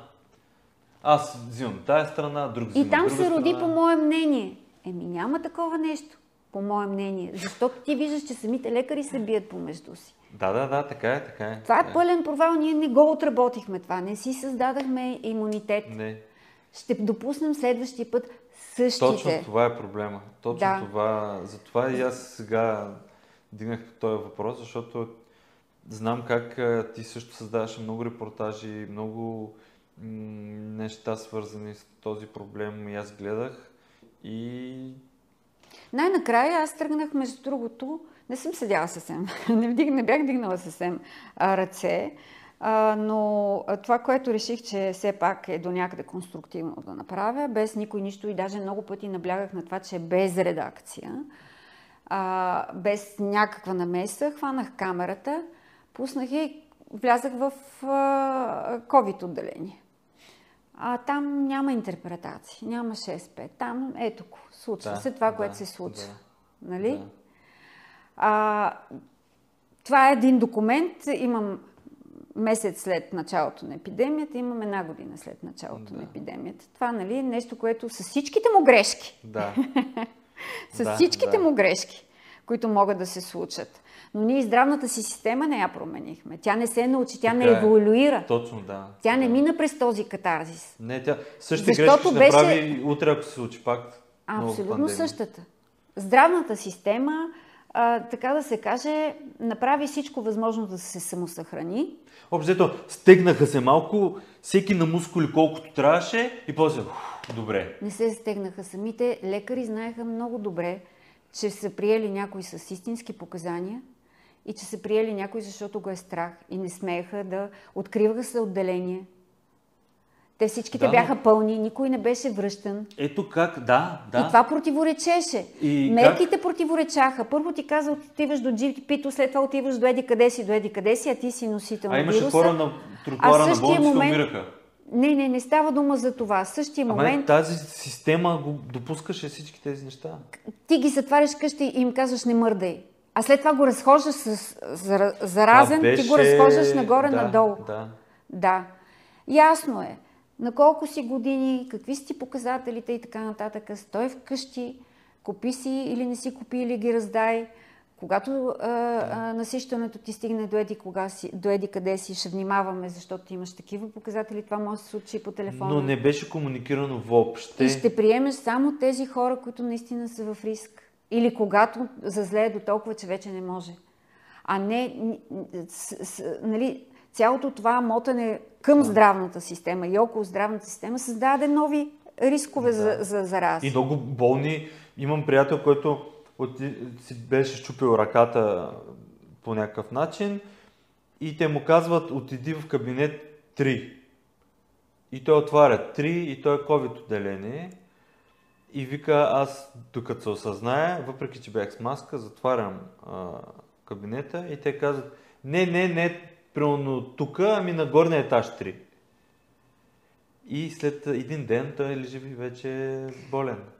Отварянето на вратата не е било толкова фатално. Добре, той влязал вътре да пита, нали? Но въпросът е, че ето как също се случва. Ти самото ти присъствие в болница увеличава също риска. Така. И вътре също комуникация, разпределение. Тук ако не си за тук, не влизаш по никакъв начин. Нямаше никакви мерки за... Поне да се намали. Здравната система не поиска нито да определи и да се занимава с рисковите групи, т.е. да намали тежестта си, защото там имаше всякакви случаи. Имаше леки случаи, които не трябваше да бъдат там, но страха на очите са големи и те пълнеха болниците. Имаше и тежки случаи. Нали? Здравната система не прие до края алгоритми за лечение, което щеше да селектира пациентите. Нито веднъж не го. Имаше опити, но никой не ги направи. Всеки лекуваше как си иска. Какво се е случвало там? С лекарства, медикаменти, клинични пътеки. Добре, ти откъде си набавяш информация? Какво четеш? Слушаш ли подкасти, видеа? така, новите тенденции в информационния поток? Как се снабдяваш с по-нова информация, така да го кажем? Ами, да, от първа ръка. Буквално. Имаше период, в който самонадеяно смятах, че мога да чета научна литература и научни статии, докато разбрах, че е по-добре да не го правя, защото може би вероятността да сгреша е голяма. Подкастовата и така нататък, то пак е претакана информация, не е първа ръка информация. Имам усет за тенденциите, нали, на къде е добре да гледам, не да се разсейвам от многото научни новини. И имам много консултанти за толкова години, хора, с които съм работила, които ми имат доверие, на които мога да се обада и да кажа: ало, нали, може ли да ми кажеш какво е това, онова, които нямат страх от мене, че ще ги цитирам неправилно или дори ще ги цитирам, нали, само да се ориентирам. Това е нещо, което моите колеги са лишени. А ти, ако искаш да направиш някакъв материал, обратно, сложили са магарето отзад и се опитват и се чудят защо каручката не върви. От прес-центровете, да речем, обикновено, те са и болниците имат. Не можеш да се обадиш на лекаря, без той да ти каже: моля ти се, прес-центъра се обади, защото нали, ще ми се карат, първо с тях говори. Той ти каза: кажи ми какви въпроси, напиши си въпросите. Ме, човек, как да си кажа въпросите? Аз проучвам. Точно. И не от всяко мое обаждане проистича материал. Да. Това е изключително голяма тегоба и ето, нарочно сме сложили някакви пречки пред това, нещата да се развиват нормално и колегите ми да имат нормални знания за нещата. И след това ние ги анатемосваме, а те били и мен ме анатемосват, нали? Защо сме задавали такива въпроси? Журналистите трябва да могат да задават, трябва да имат право да задават тъпи въпроси. Благодаря ти. Не само тъпи въпроси. Благодаря. Просто ние не сме родени научени. Дори аз с някаква закваска пак имам право да си задавам тъпите въпроси. Докато на мене не ми се изясни... Да, придадеш на хора, които не са специалисти, не са докато на мене не ми се изясни, значи няма как да ми се изясни. И този път е спрян. Така че подкастове и така нататък, или пък учени да ми говорят нещо, което те смятат, че е важно за мене. Нали? Тук говорим за този човек, защото те са пристрастни към собствената си наука. Те много често осъществяват цензура. Те казват: това няма нужда, ти го обяснявам, ти няма го разбереш. Не бе, човек, пробвай ме просто, не дей така. Да. Нали? То стане изпитане, това, онова...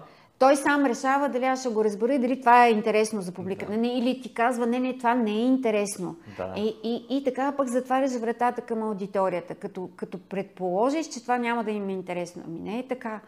Нали? Аз съм доказвала, че мога да говоря за адови неща и то пак да е интересно. Нали? Да.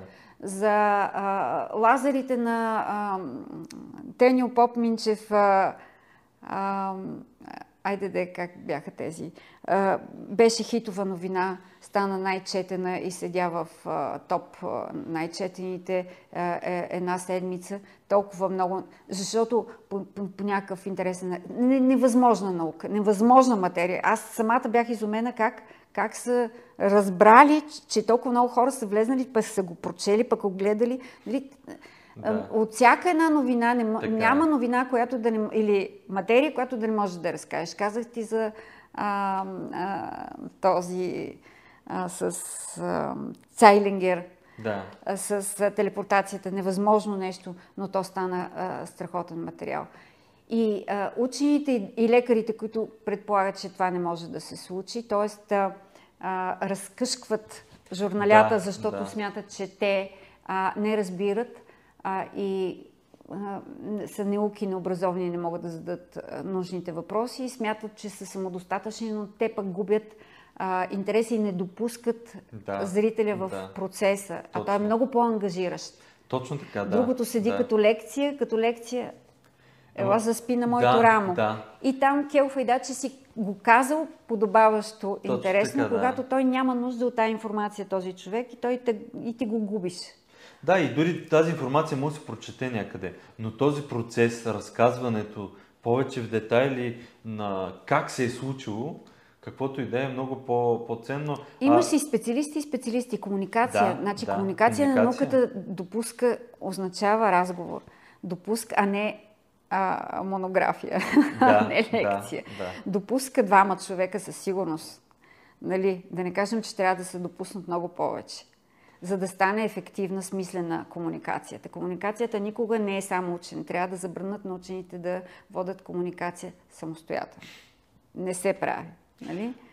Да, тук имаше един такъв случай, но реагирах семпо с един от вашите събеседници, който бил водещ, учен водещ на медиира комуникация, но все там беше приемливо, беше пред специализирана публика, викам добре, но да вкараш неизкушената аудитория не можеш. Да говориш пред изкушена публика, която вече е дошла на този фестивал или там какво беше, да. Нали, това е допустимо до някъде, нали? Да. И колко им било интересно на хората. Да, ама направи го интересно за неизкушената публика, защото това е по-важно. Да, така е, да. Нали? Да. Така е, да, права си. И това се опитваме ние тук. Колко хора вече съм интервюрал и, за съжаление, повечето влизат наистина в скучни детайли за тяхната си работа, и дори имаме такива, които съм пускал видеа, но те са само 20 минути е представяне на толкова сложно нещо и това започваш видеото. То един час после ти как ще слушаш тези 20 минути? Няма да слушаш. Да. Нали, и това няма как да го обясниш. Няма как да кажа, много се извинявам, ама всичко това нещо е скучно, неразбираемо за повечето хора и няма да го пуснат, няма да го слушат и всичката тая работа реално е напразно, съжалявам. И то се вижда и по гледанията. Знаеш колко е смешно, сега нещо зад колисите. Нали, общувам с много учени и те всичките по някакъв начин са много разочаровани, защото не им давам много да мърдат. Непрекъснато даже скръцам със зъби, че танц аз го водя, ако може. Нали? Малко нетърпимост проявявам в някакъв момент, защото не мога... Нали... Да, особено в телевизията, там всичко е... Да. И след цялата тази работа те са много разсъщавани, защото според тях, нали, гледат ме... Тази разбрали, не разбрали, пасаране, и най-накрая като ми събят... Ами то изненадващо много хубаво е станало. Много е показателно. Да, и това е симптом. Точно в това. Да, и те, понеже си тръгнал по линия, която за тях е ялова, но след това са видели и то не са го премислили даже с собствената си глава. Да. Някой им се обадил, казал, о, това е страхотно, друг се обадил, извън се получава нещо и те казват, то наистина е страхотно. Да. Тя си знае работата, май.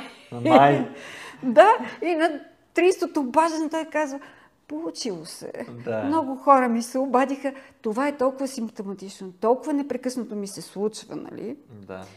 Че не може да не прави впечатление. Нали? Ето това е, за което ти разказвам. Да. Че ако оставиш само на учените, бъркаш. Да. Трябва да пускаш много други. Ти казват как ти се върши работа. Да. Постоянно мисля, че... Ама непрекъснато? Да. Не. И това мислиш ли, че е интересно? Не. И за какво трябва да го направя сега това? Или направи го еди как си. На мен така ми харесва. Кой го интересува? То не е за тебе. Кой го интересува това? Не, те предполагат, това е повсеместно. Това и лекарите са, и да ти го обясна. Ама ти си длъжен да ми го обясниш. Да ти го обясна какво? Ама... Ти ще ми дадеш нещо, ще интервенираш върху моето тяло, моето здраве и моят дух, и няма да ми обясниш. Да. Ама пробвай поне, нали? Той ще решава вместо тебе дали е важно и кой от страничните ефекти на многото лекарства, които може да вземеш, е важен. За него е важно да не си изгубиш зрението или да не ти намалее зрението и той ти казва, ми е това лекарство ще пиеш. Ама на тебе зрението ти е хиперважно и ти предпочиташ да изгубиш слуха си, нали? Примерно, да. Или да ти намалее слуха и искаш другото лекарство. Няма такова. Това, между другото, е двояко. И ние сме си виновни като пациенти или като журналисти, защото имаме страх да задаваме въпроси. Да, или да предоверяваме се от авторитета. Да, или пък често на мен... Ние ги овластяваме тези хора, защото ни се струва адска тяхната наука и с това те заупотребяват. Факт. Да, така е. Съгласен съм. Като видиш поредния агнешки поглед, докторе, кажи, или така... Да.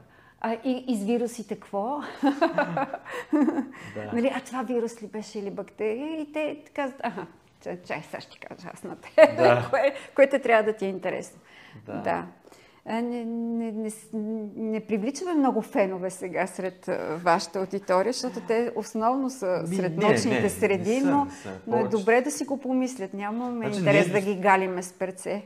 Целта ни е все пак да покажем науката на обществото и да покажем кой, защо и как прави наука в България. Тоест, да. Все пак има наистина доста хора от научните среди, които гледат, но повечето, поне аз опитвам, да е хора, които не са учени. И ние миналата година имаме 29 милиона рич на цялото ни съдържание за миналата година. Видео, постове, снимки, писания и така нататък. И е доста добре. Завиждам, завид. Ами, да, но това е много хиляди различни вида съдържание. Хиляди. Аз вече завидях и ти се обадих, даже защото имах оплакване от един ваш фен. Защо? Къде са другите серии на Антарктида? Той търси моите серии във вашия форум, във вашето пространство, а не в БНТ. Ми обидих се леко, ама викам, дай ще пиша на Петър, какво да прави?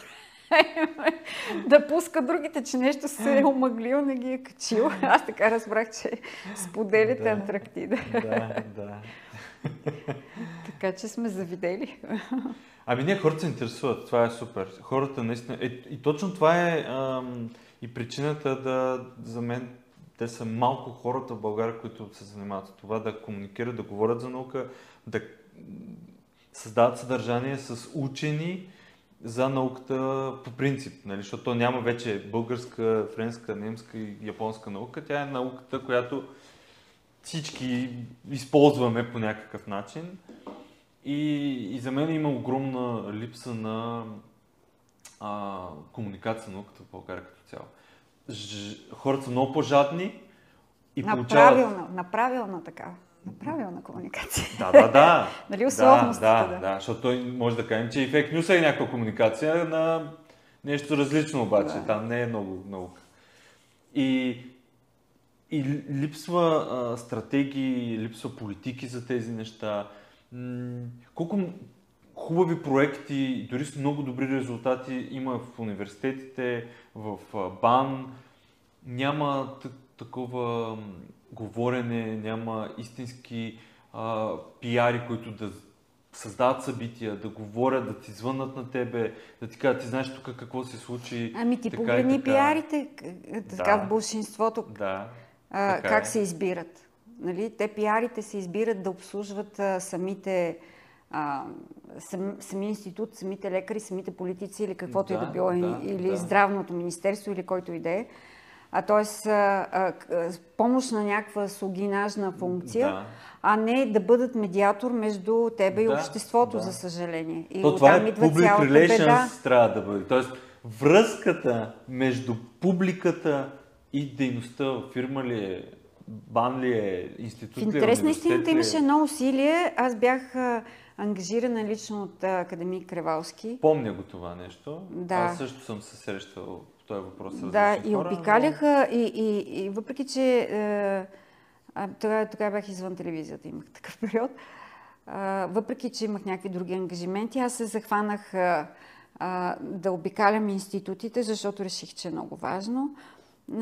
и да се опитвам заедно с тях първо да видя какво правят и второ да видя кое би било интересно за медиите, защото не всяко нещо е интересно за медиите. Но просто, че има и такива интересни. И като как? Толкова много медийни планове направих, не съм видяла някой да ги следва тези планове, ама тия планове трябва някой да ги следва. Самата аз се опитах да дам пример. Организирахме някои доста добри пресконференции. Нали, да дам пример като как, нали, това, което го говоря и давам акъл, как трябва да се реализира в последствие, как трябва да се отработи. Там на място, нали, разказвах и обучавах, посрещах всякакви въпроси на учените. Ама, какво сега да си общувам с човека, като той няма да ме разбере, ще сгреши, той нищо не разбира, нищо не такова. Нали, и тук им давам оръжие. Тоест има страх от учените да работят с медиите, защото след това ще стане вау. Да. Нали? Той има и такива, дето са се опарили по един или друг много начин. Опарени, най-вече опарени. Да, нали, има. Да. Нали, тогава им обясняваш какъв е проблема, защо не успял, нали, да общува с журналистите. Журналистите също са хора. Те също имат своя логика и тая логика на мислене и работа също може да се вкара в някаква наука. И като знаеш как функционират те, нали, ще ти е по-лесно. И това съм разказвала. По-скоро как функционират журналистите, да не се плащат от журналистите. Журналистите да не се плащат, как да стане така, че те да не се плащат от учените. Да не се тревожат, да вдигнат телефона и да кажат: това, правилно ли съм го разбрах, нали, това изречение, вярно ли е, защото аз при цялата си начетеност, нали, като един журналист, нали, при цялата си начетеност, аз непрекъснато звъна, защото когато се опитваш да опростиш нещо или да го вкараш в нещо, две изречения, вероятността да сбъркаш, това физиците го знаят най-добре, колкото по-точно се опиташ да определиш координатите на един атом, толкова по-голяма грешка правиш по същия начин, нали? И аз непрекъснато звъна и казвам: това изречение правилно ли е? Да, правилно. Окей. Нали, но трябва да можеш да го кажеш и трябва да знаеш, че отсреща няма да кажеш: много си глупав, нали? Не си разбрал, един час ти говорих и ти нищо не си разбрала, извинете. Но понякога има един час говорене, но въпросът е как говориш, нали, защото ти може... Аз съм срещал даже и от един академик беше, който ми се скара: кой съм аз, че ще говоря за наука? Това общество въобще не го интересува те какво правят. Това с академиците проблем. Аз пък имах един академик, който излезе от студиото. Аз на времето правих едно радиопредаване и най-вече здраве по РФИ, 2 часа. И излезе един академик, който за първи път ми се и за последен, който ми каза: толкова неподготвен журналист никога не бях. С толкова неподготвен журналист никога не бях се срещала. То беше специфична неговата наука. Нали? И казвам: колко трябва да съм чела от вашата наука, за да посмея да взема интервю. И аз, ако съм прочела, защо трябва да взема интервю с... Точно така. Да разказвате за науката. Много добре, много добре. Но той... адски авторитетен, даже ми е неудобно да му кажа името, нали? Страшно авторитетен, по толкова невъобразимо тъп начин реагира. Но така че и академиците не са оперирани от подобна глупост и да подценяват публиката си. Че заради това, че тази иерархия в научната общност, те са вече академици и са общо взето генералите в науката, ние, когато не сме в тая общност, често комуникираме много по-свободно, като със учен. Дали е асистент или академик, общо взето много често еднаква е комуникацията, защото ти търсиш информация. Ти не търсиш да се кланяш по един начин на един и да се кланяш по един начин на друг. Или да покажеш колко си вещ. Да, ти, велики, знаеш човека. По-скоро, аз като не знам, мога ли да попитам сега тук един въпрос? И това някой път, нали, за мен е по-скоро е просто на его. Аз си редовно изпорят и да видиш с академиците. Той ще ми каже нещо като: чакайте, току-що ми обясни точно обратното. Определете се, нали, кое точно. Ама Нали? И това е роля, в която не са попадали, но ние сме равностойни на това поле. Ние сме, трябва да обясним пред аудиторията и тук няма ти си по-велика, аз съм по-велика. Точно така, да. Тук аз няма съм спец такова. Под едно, ти си спец под друго, дайте да не си мешаме. Да. Така, да. И това респектиране на учените, които пък смятат, че всеки трябва да има респект от тях, да. В крайна сметка е автогол. В тяхната врата. Така е, да. Е добре да разберат. Защото, споменахме го, нали, по-рано за академик Оганесян, той се държи по съвсем различен начин. Абсолютно прекрасен човек. Толкова му е сложна науката. Да, но толкова леко говори, толкова се опитва да обясни, да разкаже, и добре говори. Истински... Ти знаеш ли, че той е бил художник? Не, това не е. Да, преди това. И аз, понеже все пак съм се подготвила някак, защото съм респектирана. Най-малкото имам 10 минути време, примерно. Да. И трябва да свърша някакво интервю. И викам, рисува, значи, добре. И сега викам, съм се заредила с лист и молив. Предварително. Викам, ако го закъсаме, ще го накараме да рисува. Това е, да. Особено като го умее и обича човека. Да. И в един прекрасен момент става ясно, че е тегаво. И аз му казвам, сега това, ако може и да ни го нарисувате. Нали? И той абсолютно не му хрумна да се съпротивлява или нещо друго. Щом трябва, чай да видим какво мога да направим, да притуриме към обяснението и рисуването. Той беше поставен в абсолютно изненадваща ситуация. Нали?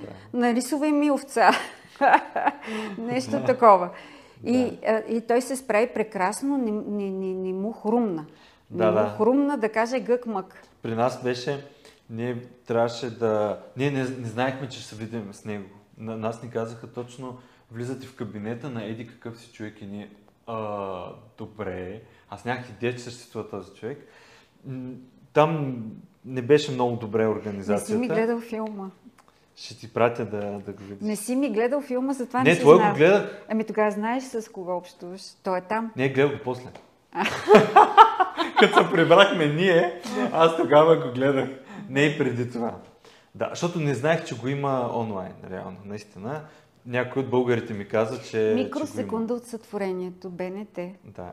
Аз ще сложа повечето неща, които ги говоря, доста филми ще сложа линкове долу в описанието, в YouTube долу, Facebook горе, както и да е. И влезаме и те са много хора, такива, като... Той е звезда, нали, там, и ние влизаме там една делегация и българин е заместник-директор също на... Този институт. На Дубна, като цяло също има. Да. И ние сме в кабинета на Оганесян. И моят въпрос е, защото това обичам да го задавам, хората се провокират, учените, и почват да разказват по този начин. И аз казах, представете си, кой сте, къде се намираме в момента, нали? Кой сте и къде се намираме? Защото зрителя да не чу от мене, защото директно това е, той говори. Аз нямах идея, че ще се случи това нещо. Ние наместихме камерите, той си седна там, пи си чай и ние, окей, чакай сега тук, може ли така да го направим? И имате примерно 15 минути за всичкото. Чакай, що не ми каза, че въобще ще се случва това нещо днеска? И добре. И те се събраха, пият си чай и ние уши и ние ще пием чай. Да, ама аз като се срещам такъв човек и имам цялата техника, тук сме дошли с две камери, нали? Да, ще го снимаме всичко това нещо, той да разкаже въобще някакви неща. И аз се заставам срещу него, нали, здравейте, така и така, много ми е приятно, може да разкажете само две изречения, кой сте и къде се намираме в момента. И това беше всички така... Как можеш да питаш този велик човек кой е? Ти не знаеш ли кой е? Не, аз не знам. Първо аз прочетох за Дубна, но те са милиони имена, велики, нали, кой Нобел лауреат минал, кой, аз няма как. Това беше един от проблема, че те ни бяха направили програма без ни да знаем. И всеки ден беше пълна програмата, но ние на втория ден чак получихме какво ще се случва. И това беше прямо първият. И ние... Отиваме и добър ден, нали? Сега разкажете кой сте вие, къде се намирате и така. Той е, въпреки че аз съм на еди колко си години, той беше на 88 ли, много възрастен е. И вика, въпреки моята възраст, аз все още търся този въпрос, нали, кой съм аз. Да, но все пак намираме се, нали, в лабораторията, нали, тук в тази сграда. Те са, лабораторията наричат едни огромни комплекси, нали, ти, нали, тази лаборатория по това, по това, ядрената пък. Ни бяхме в реактора, вътре влязахме. Да. И той така разказа, нали, до въпроса е всички други после един вид много критично. Ма как може да питаш този човек, да каже кой е? Ама това беше най-якото, да. Той как се представи и това, което тръгна да разказва за мен, той е най-ценно. Той, аз съм сигурен, никога, никъде не е разказвал така за себе си. Всички хора го питат едни сложни въпроси, за да покажат колко са умни и колко са чели. Моето любим пък въпрос е, да. Нали? И това какво е сега? И какво правите тук на тази апаратура? Да, същото да. Беше и на... ние влязахме, аз пък не държах... Т.е. аз бях казала кабинетни интервюта? Да, не. Да. Влязахме в там лабораторията и там всичко може да е като дете. Най-наивни въпроси. Да. Какво правите тук да, на тази апаратура? Да. И той се светнали очи, защото това е неговата територия, да, нали? Да. И веднага. Получаваш... С най-хубавите си да. Отговори съм получавала на възможно най-наивните си. Ама точно и ние... Те казаха 15 минути, ние седяхме 1 час. Да. Защото те не могат на него да му кажат спри да говориш. А той си в територията, в лабораторията, а не си го изпружил да седи. Той си беше в неговия кабинет, защото те, не знам тяхната идея каква беше, но един вид да се запознаем с него и ако искаме нещо повече. А сега сме тук, ти ми кажеш, че този човек има на него име химичен елемент и аз сега да седя и какво да правя, да пия чай с него. Да.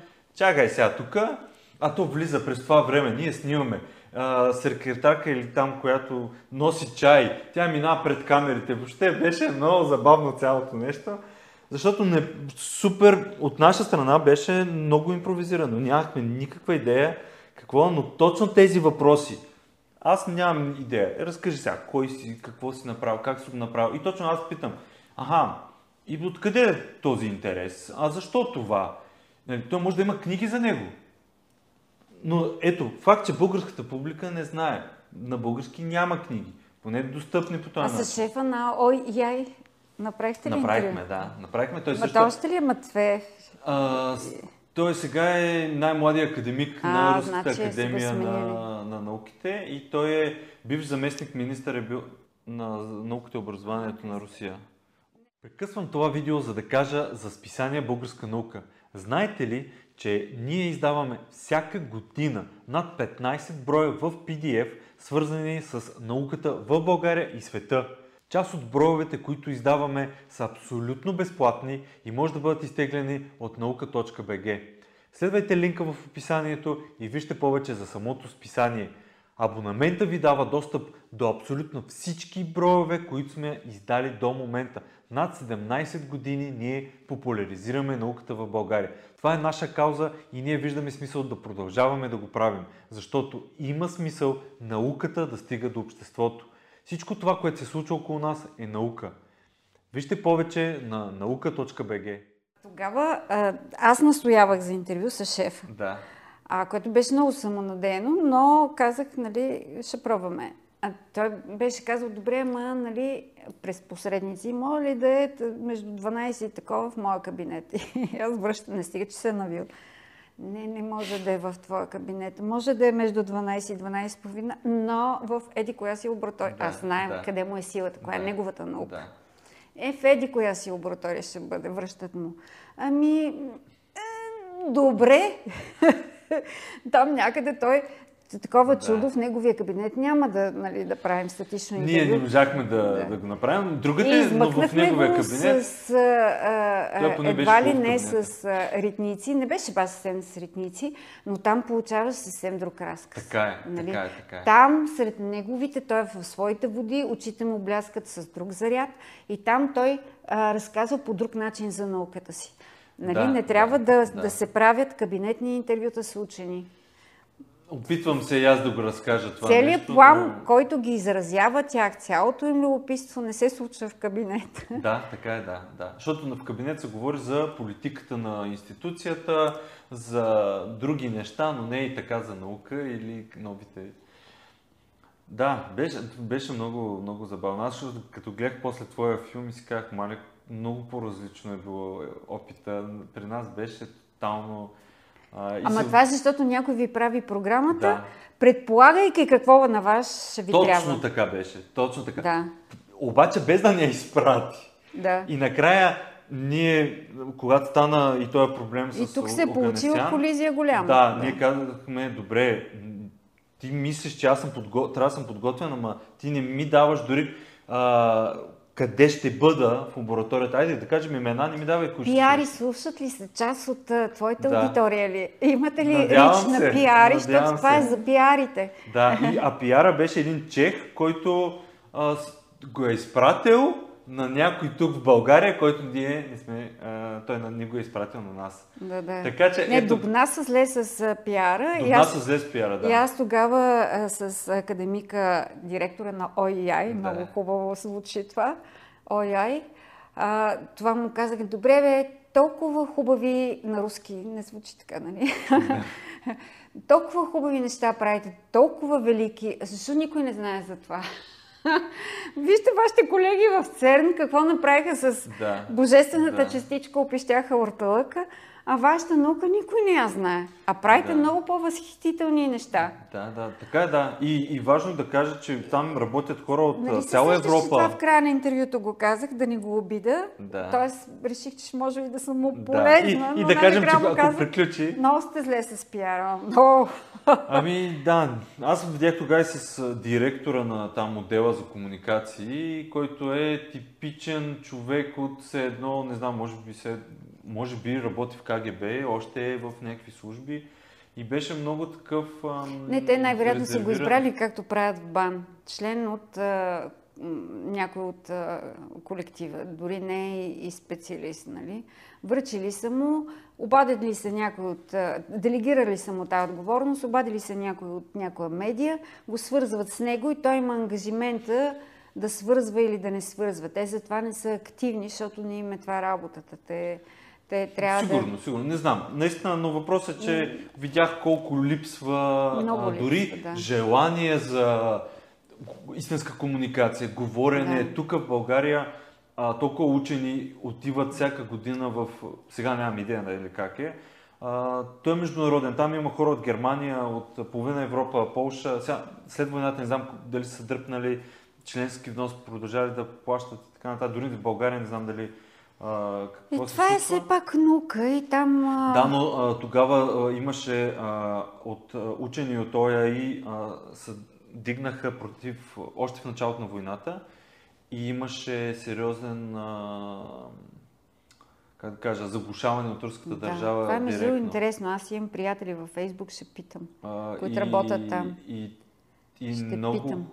Много така се случиха някакви неща. Аз началото на войната се обаждах там да питам, така да е, писахме си, да питам как си, добре ли си, какво се случва при вас, има ли нещо, но сега не съм се сещала, интересно е да се провери. Да, и аз отдавна не съм, но реално спрях след войната, тотално спря и дори във Фейсбук спряха да ми излизат хората, които българите там. Много, ние плащаме членски внос, всички плащат членски внос. Огромен е членски внос. Там са Китай, много. Да, затова си там от Европа, дори остави източния свят, който така ли е приятел в момента с Русия, но да кажем Полша, които в момента трупат армия. Там не бих се заклела, но това е... Поляците имаха, доколко знам, чехите имаха членски вноси учени, германци имаха учени, може би испанци. Ние имаме, вероятно и те, като по-близки до източния блок, или даже част, сериозен принос в изграждането на този... На НИКА има българи, които... Не само НИКА. Ние, сигурно са ви настанили в хотел, който е строен от българи. Нали? Ние имаме страшно много усилия като строители, като... Даже хотел беше тъкмо реновиран. И в много институти ние сме работили инженерно, строително, всякак. Заместник директор почти винаги е бил българин през цялото съществуване на ОИИ. Така че това, и те там ни говореха, това не е някаква националност, той е интернационален, международен научен институт и всички тези държави, които са от самото създаване, плащат си, работят, изпращат учени, те са част от този процес. Има вероятност и да не са съвсем изключени, защото това е скъпа наука. Тя не може да бъде наука само на Русия. Не. Както Швейцария. Това не може да бъде, ЦЕРН, дори щатите плащат... Ако всеки си изпре вноските и каже до тук, най-много ОИА да спре, там по-скоро, как спираш реактор? Ускорителя как го спираш? Нали? Реактора, ние влязахме вътре в реактора. Не всичко се спира и така отрасли. И впечатлящо е наука на много сериозно, което целият свят, защото това са публикации научни с международно участие, включително, както казах, имат представители винаги на ЦЕРН, правят колаборации и... Не се спира лесно такова нещо. Не знам и как се стартира, рестартира. Има вероятност да не е. Ще видим. И то не е само един реактор, нали? НИКА едно, те там си имат други. Те там по-скоро сблъскват тежки елементи. Тия по-леките водородните са ги оставили на ЦЕРН. Така са се разделили си. Има нещо. Лъишки казвам. Разделено. Те така ни обясниха, нали? Това, което се прави на едното място, не се прави на другото. И те общо взето затова имат представителства, за да се учат едни от други, защото така ли, че частиците и експерименти, които се правят на едното място, не се правят на другото. Но то е наука, която се обогатява и се случва от хора. Много интересно и това. Съм ги забравила. Ще сложа линкове към това, което направихме Дубна и ще изпратя на теб да видиш някои от нещата. Благодаря ти за разговора. Стана дълг. Може и да го разделим на две части. Може и да не. Ще видим. Защото ми беше много интересно да си говорим. Със съдействието на Фотосинтезис. Каквото и да искате да снимате, в Фотосинтезис ще намерите всичко необходимо с огромен избор от фото и видеотехника. Знаете ли, че тази година Европейската нощ на учените ще се случи на 29 и на 30 септември? Събитие, което ще обхване над 10 града в България и БГНОКа е партньор и ние разпространяваме и комуникираме информацията, свързана с Европейската нощ на учените. Вижте повече на night.nauka.bg.